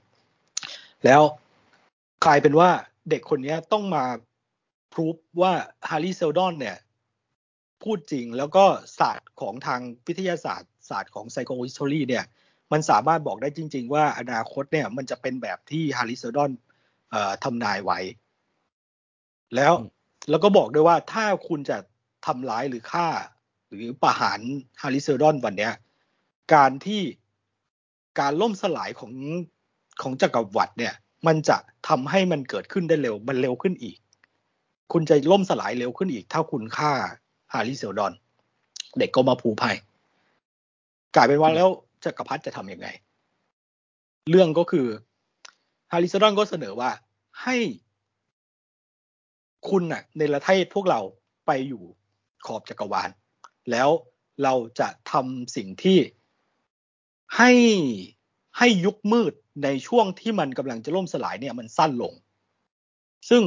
ศาสตร์ของที่เขาสร้างขึ้นมาศาสตร์ของไซโคฮิสตอรีเนี่ย มันก็บอกได้ว่ายุคมืดมันจะสั้นลง ถ้าคุณให้เราทำสิ่งนี้ก็คือการตั้งสถาบันสถาปนา หรือเป็นที่มาของชื่อ foundation foundation อ่าซึ่งสถาบันสถาปนานี้ทำอะไร สถาบันสถาปนานี้จะรวบรวมองค์ความรู้เพื่อไม่ให้มันล่มสลายหรือถูกทำลายไปพร้อมกับยุคมืด จะรวบรวมองค์ความรู้ต่างๆ ซึ่งมันจะมีความเป็นวิชาการในของ foundation ก็จะแล้วเรื่องก็คือ จักรพรรดิเนี่ยในประเทศให้คนที่เชื่ออกับฮาริเซลดอนเนี่ย ไปอยู่ขอบจักรวาลไปสร้างฟาวเดชันกัน ซึ่งมันก็เป็นกลิ่นเป็นกลยุทธ์ของเรื่องของการเมืองว่า เออจริง ๆ แล้วแทนที่เราจะฆ่าใช่ปะเออถ้ามันเกิดขึ้นจริงๆอะถ้าเราฆ่าแล้วเราจะล่มสลายเร็วขึ้นหรืออย่างเงี้ยเอองั้นก็เป็นทริคแล้วกันว่า ให้เขาไปอยู่ที่ห่างไกล ให้เขาสร้างอ่าสร้างอารยธรรมสร้าง รวบรวมกองทัพมาทำร้ายอะไร เราไม่ได้ก็ให้เขาไปอยู่ไกลๆขอบๆโน่นอะไรอย่างเงี้ยมันก็เป็นเรื่องของการเมืองก็เรื่องเนี้ยการเมืองเข้มใช้ได้ดีเลย ดีกว่าดูนโอเค ดีกว่าที่ดูนทำออกมาอ่า หลังจากนั้นโทนก็จะเปลี่ยนไป เพราะว่ามันจะเป็นเหมือนที่ผมบอกว่า มันค่อนข้างจะเป็น bullet point ว่า อืม มันข้ามเวลากันข้ามเวลากันแบบผ่านช่วงไปไกล อย่างกว่าจะไปถึงดาว Terminus ก็คือดาวที่อยู่ขอบจักรวาลเนี่ยผ่านไปสามสิบสี่ปีสามสิบห้าปี กว่าจะไปถึง แล้วโทนของ EP หนึ่งกับ EP EP หนึ่งสองแล้วก็โทนที่เปลี่ยนไปใน EP สามมันก็เปลี่ยนไปเยอะ แล้วทีเนี้ยซีรีส์มันจะแยกออกเป็นสองส่วนเลยคือ ฝั่งที่ไป Terminus ก็คือไปสร้าง Foundation กับฝ่ายที่อยู่ Trantor ก็คือ พวกเมืองหลวงพวกจักรพรรดิ มันจะเล่าเรื่องคู่ขนานกันไป ฝั่งจักรพรรดิดีมาก การเมืองดีมาก ทุกอย่างแบบประทับใจ ฝั่งฟาวเดชั่นจืดมาก จืดมาก ไม่ค่อยอยากดูเลย ไม่ค่อยอยากจะช่วยเลย ก็น่าจะชัดแล้วล่ะสองอย่างนี้แบ่งเป็นสองฝั่งฝั่งหนึ่งน่าดูมากฝั่งหนึ่งมันจืดจังอะไรอย่างเงี้ย ผมรู้สึกว่าข้อเสียหนึ่งที่เขาเลือกที่จะเลือกที่จะทำก็คือการ cast นักแสดงที่เอา look แบบ future beauty อะ look ลูกครึ่งเยอะ ๆ อะไรอย่างเงี้ยอืมแล้วก็หน้าไม่ค่อยคุ้นอะไรเงี้ยเออรู้สึกว่าเป็นสิ่งที่เขาพยายามทำแล้วมันออกมาจืด อืม โดยเฉพาะฝั่งทางฟาวเดชันส่วนฝั่ง ไอ้เนี่ย ฝั่งจักรพรรดิเนี่ยผู้ดีดีถูกกับทุกอีพีเลย มันจะมีแบบ ผู้ดีมากกับจืดมากผสมกันไปแบบหลายหลายอีพีมากแบบ มาถึงมันจะมีมาแบบอู้เปิดเรื่องมาทำแบบดราม่าลึกๆลายตัวละครอะมาแบบ Watchmen อย่างเงี้ยอู้อืมมีหลายตอนที่ทำออกมาแล้วแบบสุดยอด พอจะไปถึงท้าย EP ต้องต้อง thriller แล้วว่ะ กูจะมาดราม่าเข้มๆแบบเนี้ย ตลอดทั้ง EP ไม่ได้นะ ตัดไปที่ Foundation อ้าวจืดอย่างเงี้ย คือแบบจะเป็น Watchmen ได้แบบหลาย EP มาก แต่ก็ตัดไป Foundation แล้วก็จืดอะไรอย่างเงี้ยเออรู้สึกว่าเสียดายฝั่ง Foundation แต่โดยรวมผมว่าดี มีปรัชญาเยอะการเมืองดี มีความเป็นวิทยาศาสตร์สูง เรียกว่าโอเคประทับใจแต่ก็จืดมากในฝั่ง Foundation โอ้เน้นมาประมาณห้าครั้งแล้วอะแปลว่าจืดจริงว่ะคือจริง แต่ว่ามันก็ไม่ไม่รู้อะสำหรับคนอื่น แต่สำหรับผมผมว่าดราม่าเข้มๆมันไม่ค่อยดีอะฝั่ง Foundation แล้วอืมแล้วตัวซีรีส์เนี่ยเขาได้วางแผนไว้ไหมว่าแบบว่าจบกี่ซีซั่นยังไม่ได้บอกใช่ไหมยังไม่ได้บอกแต่ confirm ว่าซีซั่นสองมาแน่อืมโอ้งานโพงานภาพดีมาก สมใช้ SDR ได้คุ้มค่ามาก ภาพสวยมุมกล้องดี ดีไซน์สุดยอดอืม รู้สึกว่าเออเป็นฟอร์มใหญ่อีกเรื่องของซีรีส์ที่ Apple ก็รู้สึกว่าจัดมาแต่ฟอร์มใหญ่ ๆ เลยหลังๆมาเนี่ยอืมเชียร์ไหมเชียร์อยู่ แต่ก็เตรียมรับความจืดของฟาวเดชันของฝั่งฟาวเดชันแล้วความจืดเอาวะก็ไปดูเอาปรัชญาไปดูเอาความเข้มๆของการเมืองฝั่งจักรพรรดิเอาอือฮึอืมมี ทั้งหมดก็กี่ประมาณปีนี้คแหรับละ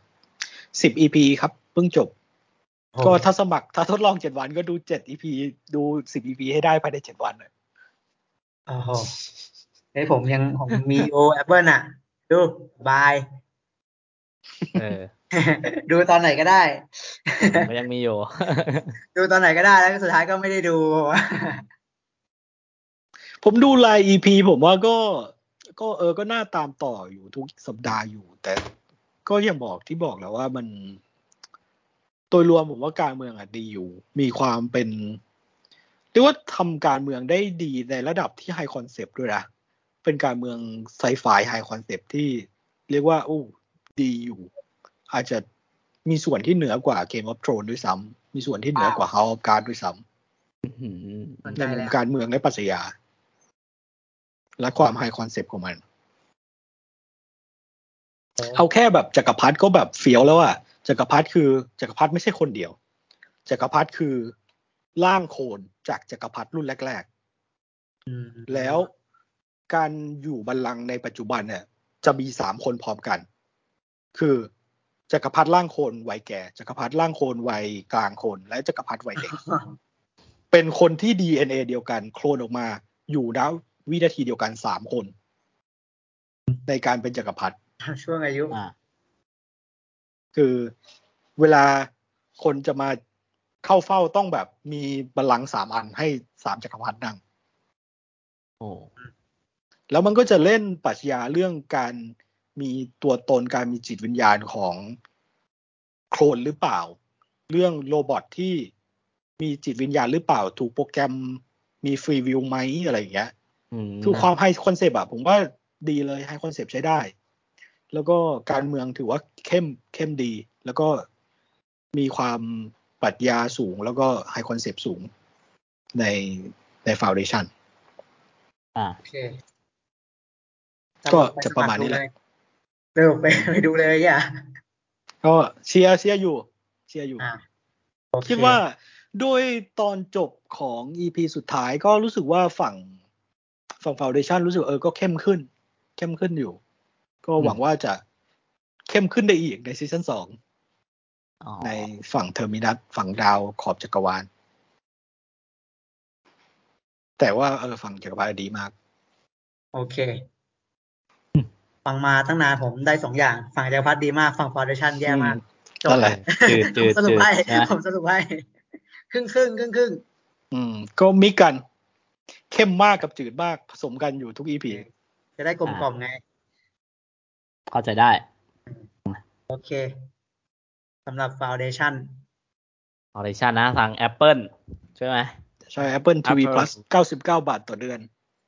Windows ก็ดูได้นะ เครื่อง Windows เครื่อง Android ก็ดูได้Windows ดูได้เบราว์เซอร์อืม tv.apple.com/th อ้าวเหรอนี่ผมเพิ่งรู้เนี่ยว่าแม่งดูผ่านเพิ่งรู้ว่าผมเพิ่งรู้ว่า Apple ดูได้เนี่ยแหละเอ้ยบราว์เซอเอร์อดูได้ Windows ดูใช่ได้เพิ่งรู้เพราะ browser ตอนแรกๆที่ผมได้มา ผมเหมือนดูไม่ได้ตอนแรกอะนะดูผ่านดูผ่าน Windows ไม่ได้สำหรับผมอะตอนแรกอะต้องลองใหม่หรือเปล่าไม่รู้เหมือนกัน ช่างมันไม่เป็นไรอ่าไม่เป็นไรครับ โอเค โอเคงั้นก็ฟาวเดชันนะ ของผมไม่มีแล้วคุณอ๊อฟว่าไงผมเหรออีกเรื่องหนึ่งแล้วกันที่น่าจะแมสมาก ๆ ในสัปดาห์ที่ผ่านมาก็คือ Escape Room 2 Tournament of Champion โอ้ my god เออเออเออลืมไปเลยเนี่ยคนไทยน่าจะใช้เยอะผมอืมผมมีก่อนก่อนที่จะผมพูดถึงหนังผมมีประเด็นนิดนึง คือ Escape Room 2 เนี่ย ที่จริงอะ ชื่อสากลเขาคือ Tournament of Champion แต่ทำไมของไทยเขาใช้ชื่อว่า No Way Out อะอ้าว ไม่รู้เว้ยเฮ้ยเออในในใบปิดของไทยอย่างเงี้ยเขาเขาใช้ชื่อว่า No Way Out หรือว่าในเว็บของของไทยเขาใช้ชื่อว่า No Way Out แต่ว่าพอผมไปดูในเว็บต่างๆ ไม่ว่าจะเป็น Letterboxd ใน Top 10ใน MDB อะเขาก็ใช้ชื่อว่า Tournament of Champion นะ เอออันเอนี้องงว่ะเออว่ะเออเออเอออันทำนี้ไมงงนิดนึง แต่ไม่เป็นไร ไม่เกี่ยวกัน เอาเป็นว่า Tournament of Champion นั่นแหละ ก็เล่าเรื่องราวต่อจากภาคแรกเลยครับผม ที่ว่าจะไปบุกพวกมินอสใช่ไหมคือมินอสนั่นแหละ อะไรอย่างเงี้ย เออ ก็ไปกันผู้เหลือรอดจากภาคแรกก็ไปทำภารกิจ แล้วก็โดนเล่นงานทำให้ต้องมาเล่นเกมอีกครั้งหนึ่งอะไรแบบเนี้ย เออกับเกมที่ต้องแบบ แล้วก็คราวนี้ก็จับตัวรวมแต่ละแชมป์แต่ละที่อื่นๆครับ ที่แบบรอดมาได้เหมือนกัน ให้มารวมตัวกัน แล้วก็เล่นเกมเหมือนกันอะไรแบบเนี้ยเจ๋งอืมเออก็ก็ก็ก็คล้ายๆ เดินเรื่องแบบ pacing เหมือนภาคแรกเลยครับ แบบมาถึงเข้าประเด็นปุ๊บปั๊บเข้าห้องทำ quest อะไรอย่างเงี้ยเออก็รู้สึกว่าเกมก็ก็ใช้หัวมากขึ้น ก็ก็ดูลุ้นระทึก ก็ก็ยังคง concept เดิมนะ ผมรู้สึกว่า เหมือนผมให้ความรู้สึกเหมือนภาคแรกเลย คือผมไม่ได้ชอบมันมาก แต่ผมรู้สึกว่ามันเป็นหนังที่ดูเอาสนุกดูเพลินๆได้ อะไรแบบเนี้ยเออเหมือนกับว่าถ้าเราต้องคิดตามตัวละครด้วยใช้ไหวพริบของเราอะไรแบบเนี้ยอืมเพราะว่าแบบการที่เราต้องอยู่ในฐานะสถานการณ์ที่มันต้องกดดันมากๆ แล้วต้องใช้หัว ผมว่าแม่งยากมากอ่ากับการที่แบบโดนกดดันด้วยอะไรบางอย่าง แล้วต้องใช้หัวคิดอะไรออกมาสักอย่างอะไรแบบเนี้ย เพื่อเอาตัวรอด เออ ก็เป็นอันนั้นที่สนุกที่ที่สนุกกว่าที่ที่หนังที่พูดไปเมื่อกี้อะไรแบบเนี้ยเออโอเคก็ก็ก็อันเนี้ยก็เหมือนภาคแรกเลย ที่จริงมันมีฉบับแบบ ฉบับ Encasted Cut ด้วย แต่ผมยังไม่เคยดูฉบับนั้นเขาบอกว่าฉบับนั้นอะ เป็นฉบับที่ดีกว่าฉบับฉายโรงมาก ซึ่งผมไม่เข้าใจว่าทำไมต้องทำแบ่งสองฉบับเหมือนกัน อันนี้ยังไม่รู้เออแต่ว่าฉบับนั้นน่ะเออมันดีกว่ามาก แล้วแบบต้องซื้อ Blu-ray ดูมั้งหรืออะไรไม่รู้เหมือนกันฉบับนั้นอะแต่แต่แต่เขาบอกว่าดีกว่าฉบับฉายโรงมาก ซึ่งก็ผมก็ผมก็จะไปดูฉบับนั้นแหละ แต่ว่างงเหมือนกันว่าทำไมถึงไม่ไม่เอาฉบับที่ดีที่สุดมาฉายโรงทีเดียวไปเลยอะไรแบบเนี้ย อืมอืมแต่ว่าแต่ว่าหนังก็ก็ concept เหมือนเดิมครับ ก็เล่าเรื่องก็เหมือนเดิมเลยทุกอย่างผมว่าเพซซิ่งอะไรเหมือนเดิมหมดเลย ถ้าใครชอบภาคแรกก็น่าชอบภาคเนี้ย อืม ประมาณนั้นเลย ก็มีเกมให้เล่นเหมือนกันเดะแต่คราวนี้ผู้ร่วมทีมก็แบบเป็นคนที่รู้รู้อยู่แล้วไง เคยเล่นมาแล้วอย่างเงี้ย ก็ต้องพากันเออร่วมมือกัน สู้กับองค์กรนี้ให้ได้ สู้กับพวกทุนนิยมนี้ให้ได้อะไรแบบเนี้ยครับ อะแล้วก็ของนุกมีไหมครับ มีมี แต่ว่าผมจะไม่พูดเยอะ เพราะว่ามันยังไม่จบ อะต่อไม่จบมาเพราะว่า Arcane League of Legends อ๋อโอเคแต่ผมไม่ได้ดูเพราะมันเป็นซีรีส์ก็เลยยังไม่ได้ดู มีเก้าตอนผมดูถึงหกเนี่ยอีเหกลือสามอีกตอสานมมาวันนี้สามตอนมามาวันเนี้ยวันเนี้ยตอนเราเริ่มอัดเนี่ยมันมา ตอนเออเราเริ่มกดอัดเนี่ยเออสามตอนสุดท้ายมาตอนนี้เราเริ่มกดอัดใช่ดีมาก ดีมากเลยใช่ไหม ดีมากผม Arcane ที่แบบขึ้นอันดับหนึ่ง Netflix ทั่วโลกเลยใช่ไหมเออเปิดมาโอ้เปิดมาก็ดราม่าเข้มเลยว่ะชอบอ่าชอบมากตอนเปิด ผ่านไปหมดหมดอ่าหมดช็อตนั้นแล้วก็ตัดมาที่กลางวัน อืมก็ รู้สึกว่าไม่ชอบว่ะ ไม่ชอบอ้าวภาพเลยอ้าวอ๋อไม่ชอบภาพที่ที่มันเอ่อเป็นลายแบบนี้เลย ที่เบอร์แบบนี้เลย เบอร์แบบดูเลยคือมันผมรู้สึกว่ามันเป็นเทรนด์นะ มันเป็นเทรนด์ของ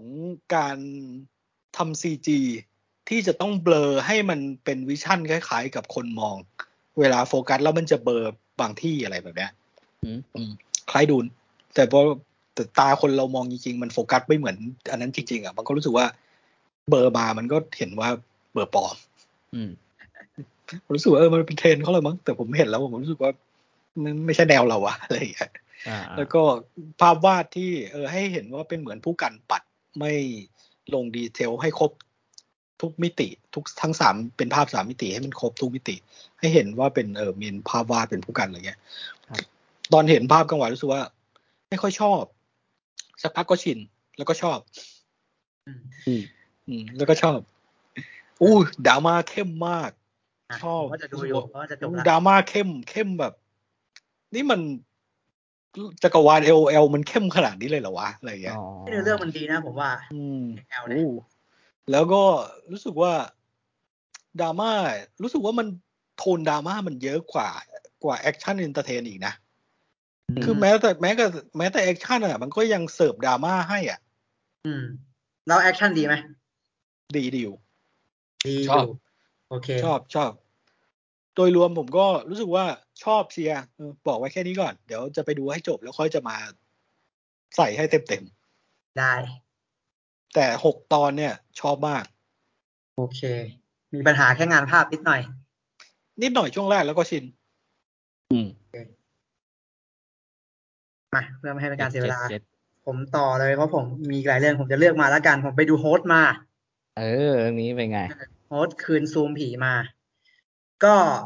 คือที่จริงหนังมันอะมันมันหนังมันทำช่วงโควิดเนาะแล้วก็ใช้ concept การเป็นโควิดนี่แหละเลยต้องต้องมาอยู่ในซูมกันอะไรแบบเนี้ย อืม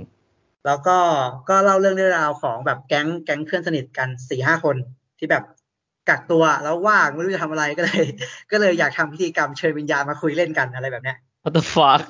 เออแบบว่าเหมือนกับมีเหมือนเหมือนกับติดต่อกับคนทรงเจ้าได้นะครับ แล้วเอ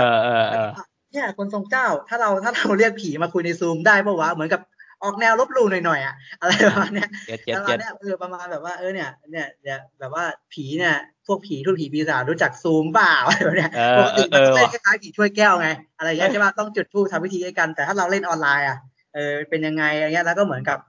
เหมือนกับจับกลุ่มกันคุยกันสาววัยรุ่นเงี้ยแล้วก็เหมือนกับทำการลบหลู่จนเกิดเรื่องราวเกิดขึ้นเงี้ยครับ อะไรแบบเนี้ย อืม เชี่ย concept work ว่ะเออเออเออเอย่างเงี้ยก็ทำทำช่วงโควิดจริง ๆ อะไรอย่างเงี้ยว่าแบบอืมเอออะไรเงี้ยก็เลยแบบก็แบบทำก็ออกแนวแบบลบหลู่จนเกิดเรื่องราวขึ้นอะไรเงี้ย ผมชอบ คือคือเอาจริงๆมันไม่ได้ใหม่แล้ว ถ้าเราเคยดูพวกอันเฟนพวกหนังผีแบบอย่างเงี้ยเราเคยเห็นอะไรอย่างนี้แล้วเนาะแต่ว่าอันนี้ผมว่าคือด้วยความที่หนังมันไม่ยาวหนังมันยาวชั่วโมงเดียวเองมั้งหนังอะมันแบบพอมันมามันมาถึงมันต้องเข้าประเด็นมันต้อง มันต้องเข้าทำเลยอะผมก็รู้สึกว่ามันก็ดูสนุกดี คือถ้าใครไปดูหนังเรื่องเนี้ยพ่วงกับจะฉายหนังสั้นแปะหน้าของตัวเองเข้าไป แล้วเราเราเราเห็นว่าความยาวหนังมันเลยแบบชั่วโมงกว่าๆชั่วโมงนิดๆแต่ที่จริงหนังมันยาวแค่ห้าสิบเจ็ดนาทีเองตัวหนังจริงๆอะนะอ๋ออ่าอ่ามันมันจังหวะจะโคนดีแล้วมันก็มีมุกมุกอยู่สองสามอันที่ผมรู้สึกว่าไอ้เชี่ยพอมันเอามาเล่นแบบเนี้ยแล้วแม่งแม่งแม่งแม่งเครียดมาก คือคำชมนะแบบไอ้เชี่ยแม่งเครียดมาก คือคำชมมากอะไรแบบเนี้ยเออมันก็จะมีอะไรเงี้ยแต่ว่า concept โดยรวมมันคือมันไม่ได้ใหม่ครับแต่ผมรู้สึกว่าอย่างน้อยมันก็สร้างบรรยากาศ jump scare ดีๆสองสามครั้งให้ผมได้ แล้วก็ผมรู้สึกว่าเอออย่างน้อยมันก็ทำให้เรารู้สึกว่าแบบถ้าสมมติเนี่ยเราซูมอยู่ที่บ้านเราอะอะไรจะทำให้เรากลัวได้เข้าใจปะเข้าใจ concept ปะเออเนี่ยเรานั่งซูมอยู่ที่บ้านอะเออเราเราจะกลัวได้ยังไงวะอะไรแบบเนี้ยเออเราไม่ได้ไปล่าท้าผีซะหน่อยเราไม่ได้ไปนู่นไปนี่อะไรอย่างเงี้ยอืมแต่การที่เราอยู่ที่บ้านแล้วเรากลัวได้อะไรเงี้ยเออเขาก็สร้าง concept นี้ขึ้นมา แล้วก็เขาทำจังหวะจะโคนก็ดีหลายฉากครับผมว่าจังหวะจังหวะก็ดี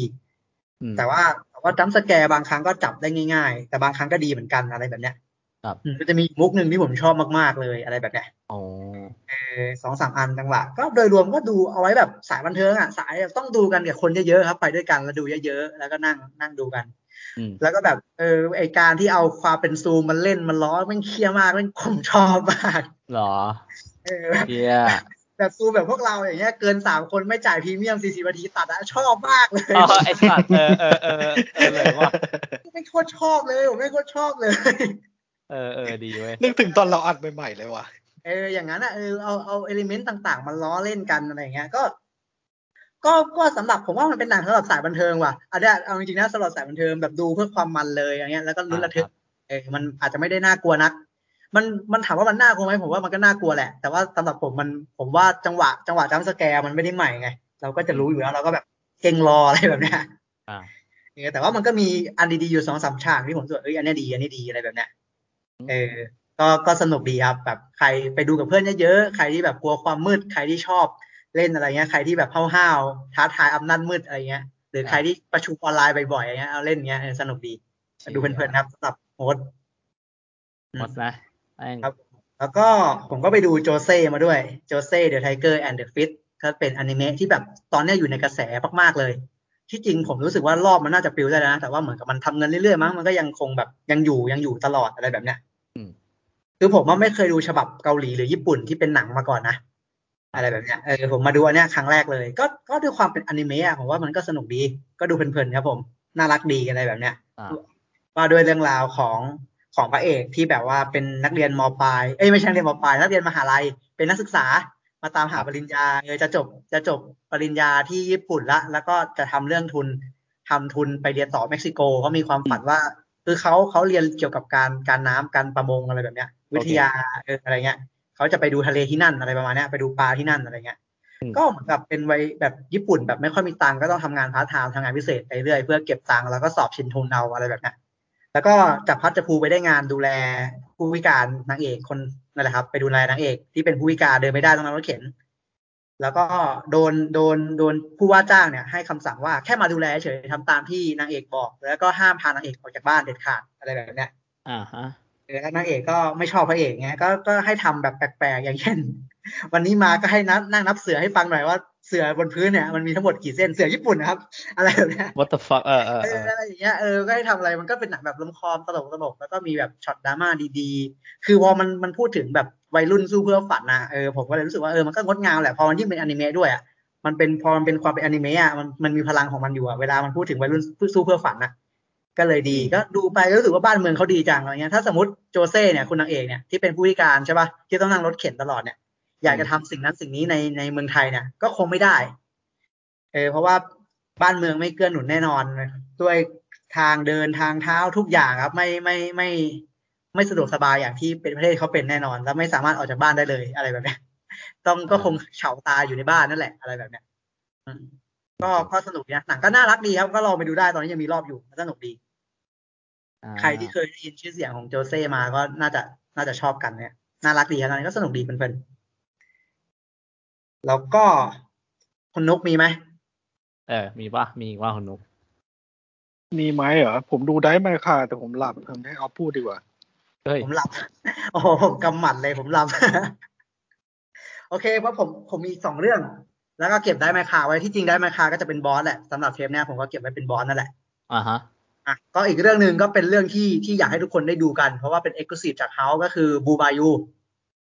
อะผมไปดูบูบายูมาอืมบูบายูก็เป็นหนัง หนังด้านตรงข้ามของมินาริแล้วกันใช้คำนี้น่าจะน่าจะเข้าใจมากกว่า ก็คือถ้ามินาริเนี่ยเออถ้ามินาริอะมันพูดถึงแบบคนเกาหลีที่อพยพมาใช้ชีวิตอยู่ในอเมริกาใช่ปะอ่า แล้วแบบเออเริ่มก่อตั้งสังคมเจอผู้คนดีๆอะไรแบบนี้แต่บูบายูมันก็แบบอีกด้านหนึ่งก็แบบเป็นเหมือนเป็นผู้อพยพมาเหมือนกัน แล้วก็เป็นผู้อพยพที่โดนรับเลี้ยงมาครับ โดยคนอเมริกา แล้วมันก็พูดถึงด้านอ่อนของช่องโหว่ของกฎหมายในในอเมริกาที่แบบว่ากฎหมายในยุคนั้นอะถ้ารับคนเข้าเมืองมาแล้วในยุคนี้คุณต้องทำเรื่องใหม่นะถ้ามาถ้ามา ถ้าถ้าคุณมีประเด็นตอนนี้เท่ากับว่าคุณเป็นผู้อพยพคุณเป็นแบบต้องถูกในประเทศกับคุณเป็นผู้ ลักลอบเข้าเมืองอะไรแบบเนี้ยโอ้โหเออเออช่องว่างเนี่ยซึ่งซึ่งมันเป็นประเด็นจริง ๆ แล้วเขาก็เอามาเล่าเป็นหนังประเด็นเนี้ยยังเป็นจริง ๆ อยู่ครับว่าว่าเออคนที่ถูกรับเลี้ยงมาเป็นผู้อพยพและถูกรับเลี้ยงมาด้วยปีนั้นอะ แต่ว่ากฎหมายปีเนี้ยมันแตกต่างกันอะไรเงี้ยก็โดนต้องโดนในประเทศออกออกจากประเทศของตัวเองอะไรแบบเนี้ยอืมซึ่งพระเอกก็ พระเอกเนี่ย เป็นพระเอกก็แบบเหมือนกับได้รับเลี้ยงมาอยู่ที่อเมริกาตั้งแต่สามขวบเนี่ยเขาก็อยู่มาตลอดชีวิต พูดภาษาอเมริกาได้พูดอะไรได้อะไรเงี้ยอืม แล้วก็เกิดเหตุการณ์เกิดเหตุการณ์ทำให้ตัวเองต้องแบบถูกพบว่าเป็นผู้ลักลอบเข้าเมืองต้องถูกในประเทศอะไรเงี้ย ก็เหมือนก็ต้องต้องสู้ต้องสู้เพื่ออยู่เพราะว่าเขาอะมีครอบครัวที่นี่เขาแต่งงานเขามีลูกเลี้ยงเขามีลูกต้องเลี้ยงอะไรแบบเนี้ยอืมเออแล้วเขาก็เป็นคนชนชั้นแทบแทบจะเป็นชายขอบเลยด้วยซ้ำในสังคมนั้นอะไรแบบเนี้ยต้องดิ้นรนอะไรแบบเนี้ยก็เป็นหนังเมโลดราม่าหนักๆเลย ก็มีงานภาพที่สวยนะ ผมรู้สึกว่าที่จริงมันมันก็ ไม่ได้มีอะไรใหม่หมายถึงว่า pattern ของมันอะเล่าเดิมๆ มันก็มีช่องว่างโหว่ๆหรือการ setting ตัวละครมีเพื่อให้ไปต่อบ้างอะไรแบบเนี้ยอะแต่ว่าด้วยความไม่สมบูรณ์ของมันอะพอมันมาบรรจบจนถึงตอนจบแล้วมันก็ยังคงทรงพลังอยู่ดี ก็ต้องก็ต้องยอมก็ต้องยอมเขาอยู่ดีอะไรแบบเนี้ยว่าว่าว่าเรื่องเรื่องเรื่องเล่าแบบเนี้ยเรื่องราวแบบเนี้ยก็ยังก็ยังคงทรงพลังอยู่ดี ถึงมันจะไม่สมบูรณ์แต่เราก็ต้องยอมให้มันอยู่ดีอะไรแบบเนี้ยครับผมว่าผมว่า สิ่งที่สำคัญก็คืองานภาพและการแสดงเนี่ยก็มีแบบคุณอลิเซียวิกันดาเราเจอเขาอีกแล้ว เราเจอเขาจากกินไนท์ก็ยังต้องมาเจอจากเรื่องนี้อีกอะไรเงี้ยเออเราแบบได้เห็นการแสดงดีๆของตัวละครหลักเนี่ย ตัวละครหลักสองสามตัวเล่นดีหมดเลยตัวของจัสตินชอนที่เป็นทั้งผู้กำกับแล้วก็เป็นนักแสดงก็ก็เล่นได้ดี แล้วก็คนลูกคนลูกผมไม่ทราบชื่อเหมือนกันแต่น้องก็เล่นได้ดีมาก แล้วก็อลิเซียวิกันดาก็แสดงได้ดีอะไรเงี้ยอะคือในเรื่องของบทอะผมว่ามันมีช่องว่างนู่นนี่นั่นอยู่ แต่ว่าแต่ว่าประเด็นที่มันจะเล่าก็ดี อะไรเงี้ยแล้วก็แบบการต่อสู้ของคนตัวเล็กตัวน้อยเวลาแบบ เวลาใครก็แล้วแต่ที่มันรู้สึกว่าตัวเองตัวเองใหญ่กว่าคนอื่นอะตัวเองแบบมีอำนาจอย่างงู้นอย่างนี้แล้วมันเอามากดทับคนอื่นเออแม่งเป็นเรื่องที่แบบเลวร้ายเสมออะจุดเริ่มต้นอืมก็คือกับการที่แบบคนที่คิดว่าตัวเองใหญ่กว่าคนอื่น แล้วก็มากดทับคนอื่นอะไรแบบเนี้ยเออไอ้พวกเนี้ยเออมันทำมันมันการการทำแบบเนี้ยเออทุกทุกที่มันมีหมดอะไรเงี้ยแล้วก็เป็นคนที่แบบ เป็นคนที่เป็นคนประเภทที่แบบไม่ควรมีอำนาจแต่ก็ยังมีอำนาจอยู่อะไรเนี้ย แล้วเราอืมเราจะยอมให้คนแบบเนี้ยมีอำนาจในสังคมของเราจริง ๆหรอ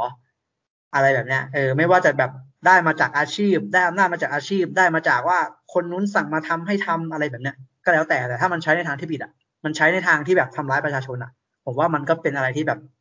เป็นอะไรที่ต่ำช้ามากอะไรแบบเนี้ยอืมเอออะไรแบบเนี้ยก็ก็จะเล่นกับประเด็นพวกนี้แหละประเด็นความมีอำนาจเหนือบุคคลที่แบบ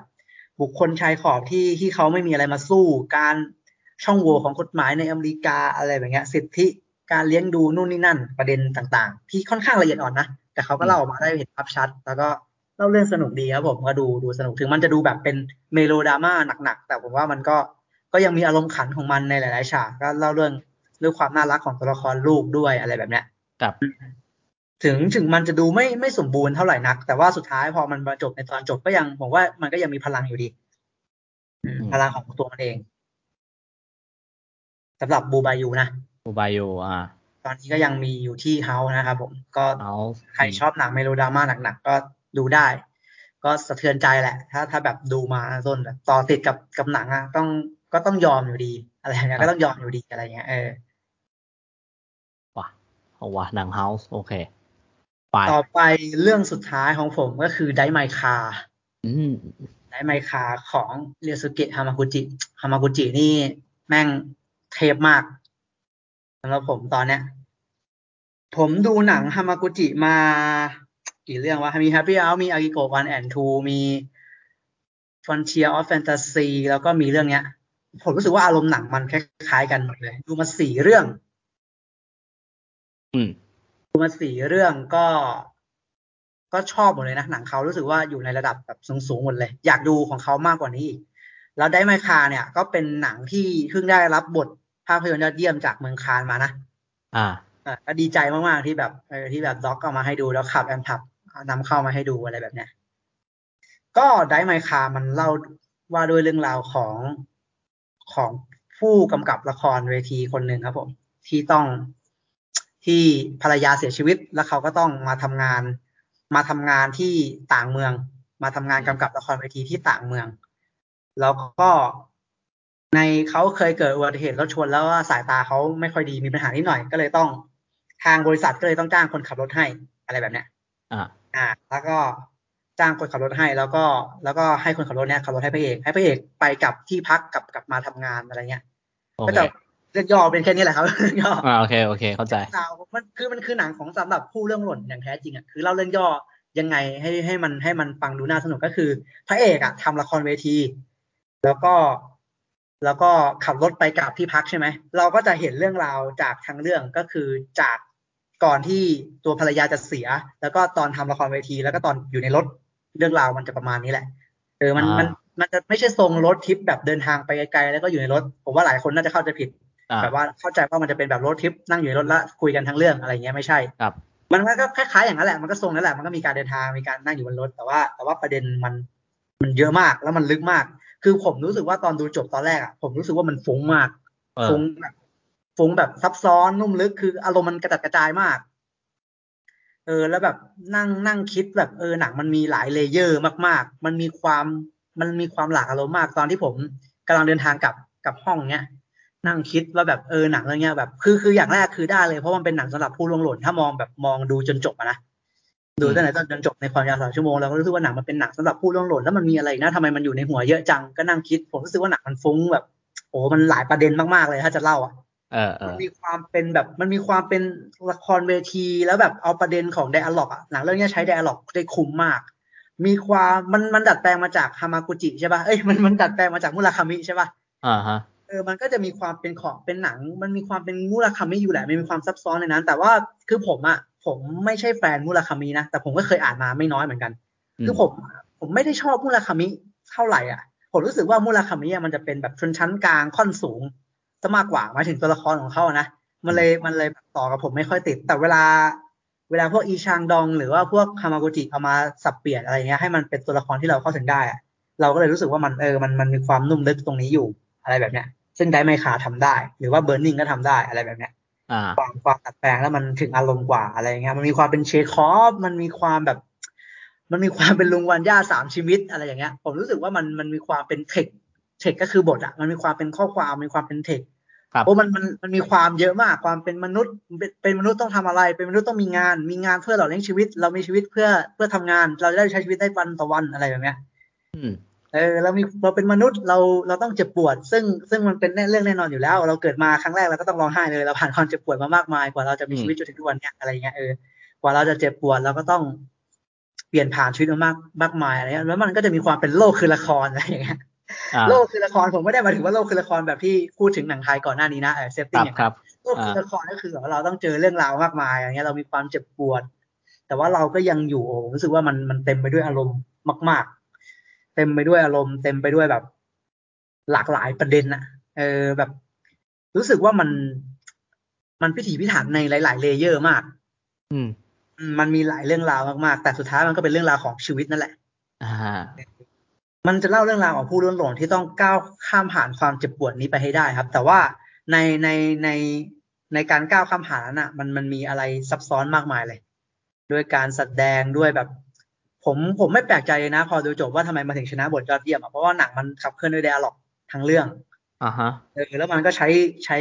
ความเป็น dialogue ความเป็นละครเวทีอะเล่าออกมาได้แบบโอ้ลึกซึ้งมากๆ เราได้เห็นแบบ production ละครเวทีในประเทศที่เจริญแล้วที่แบบว่าให้โอกาสคนในในทุกพื้นที่อะให้คนต่างชาติได้มาแคสติ้งให้คนที่แบบ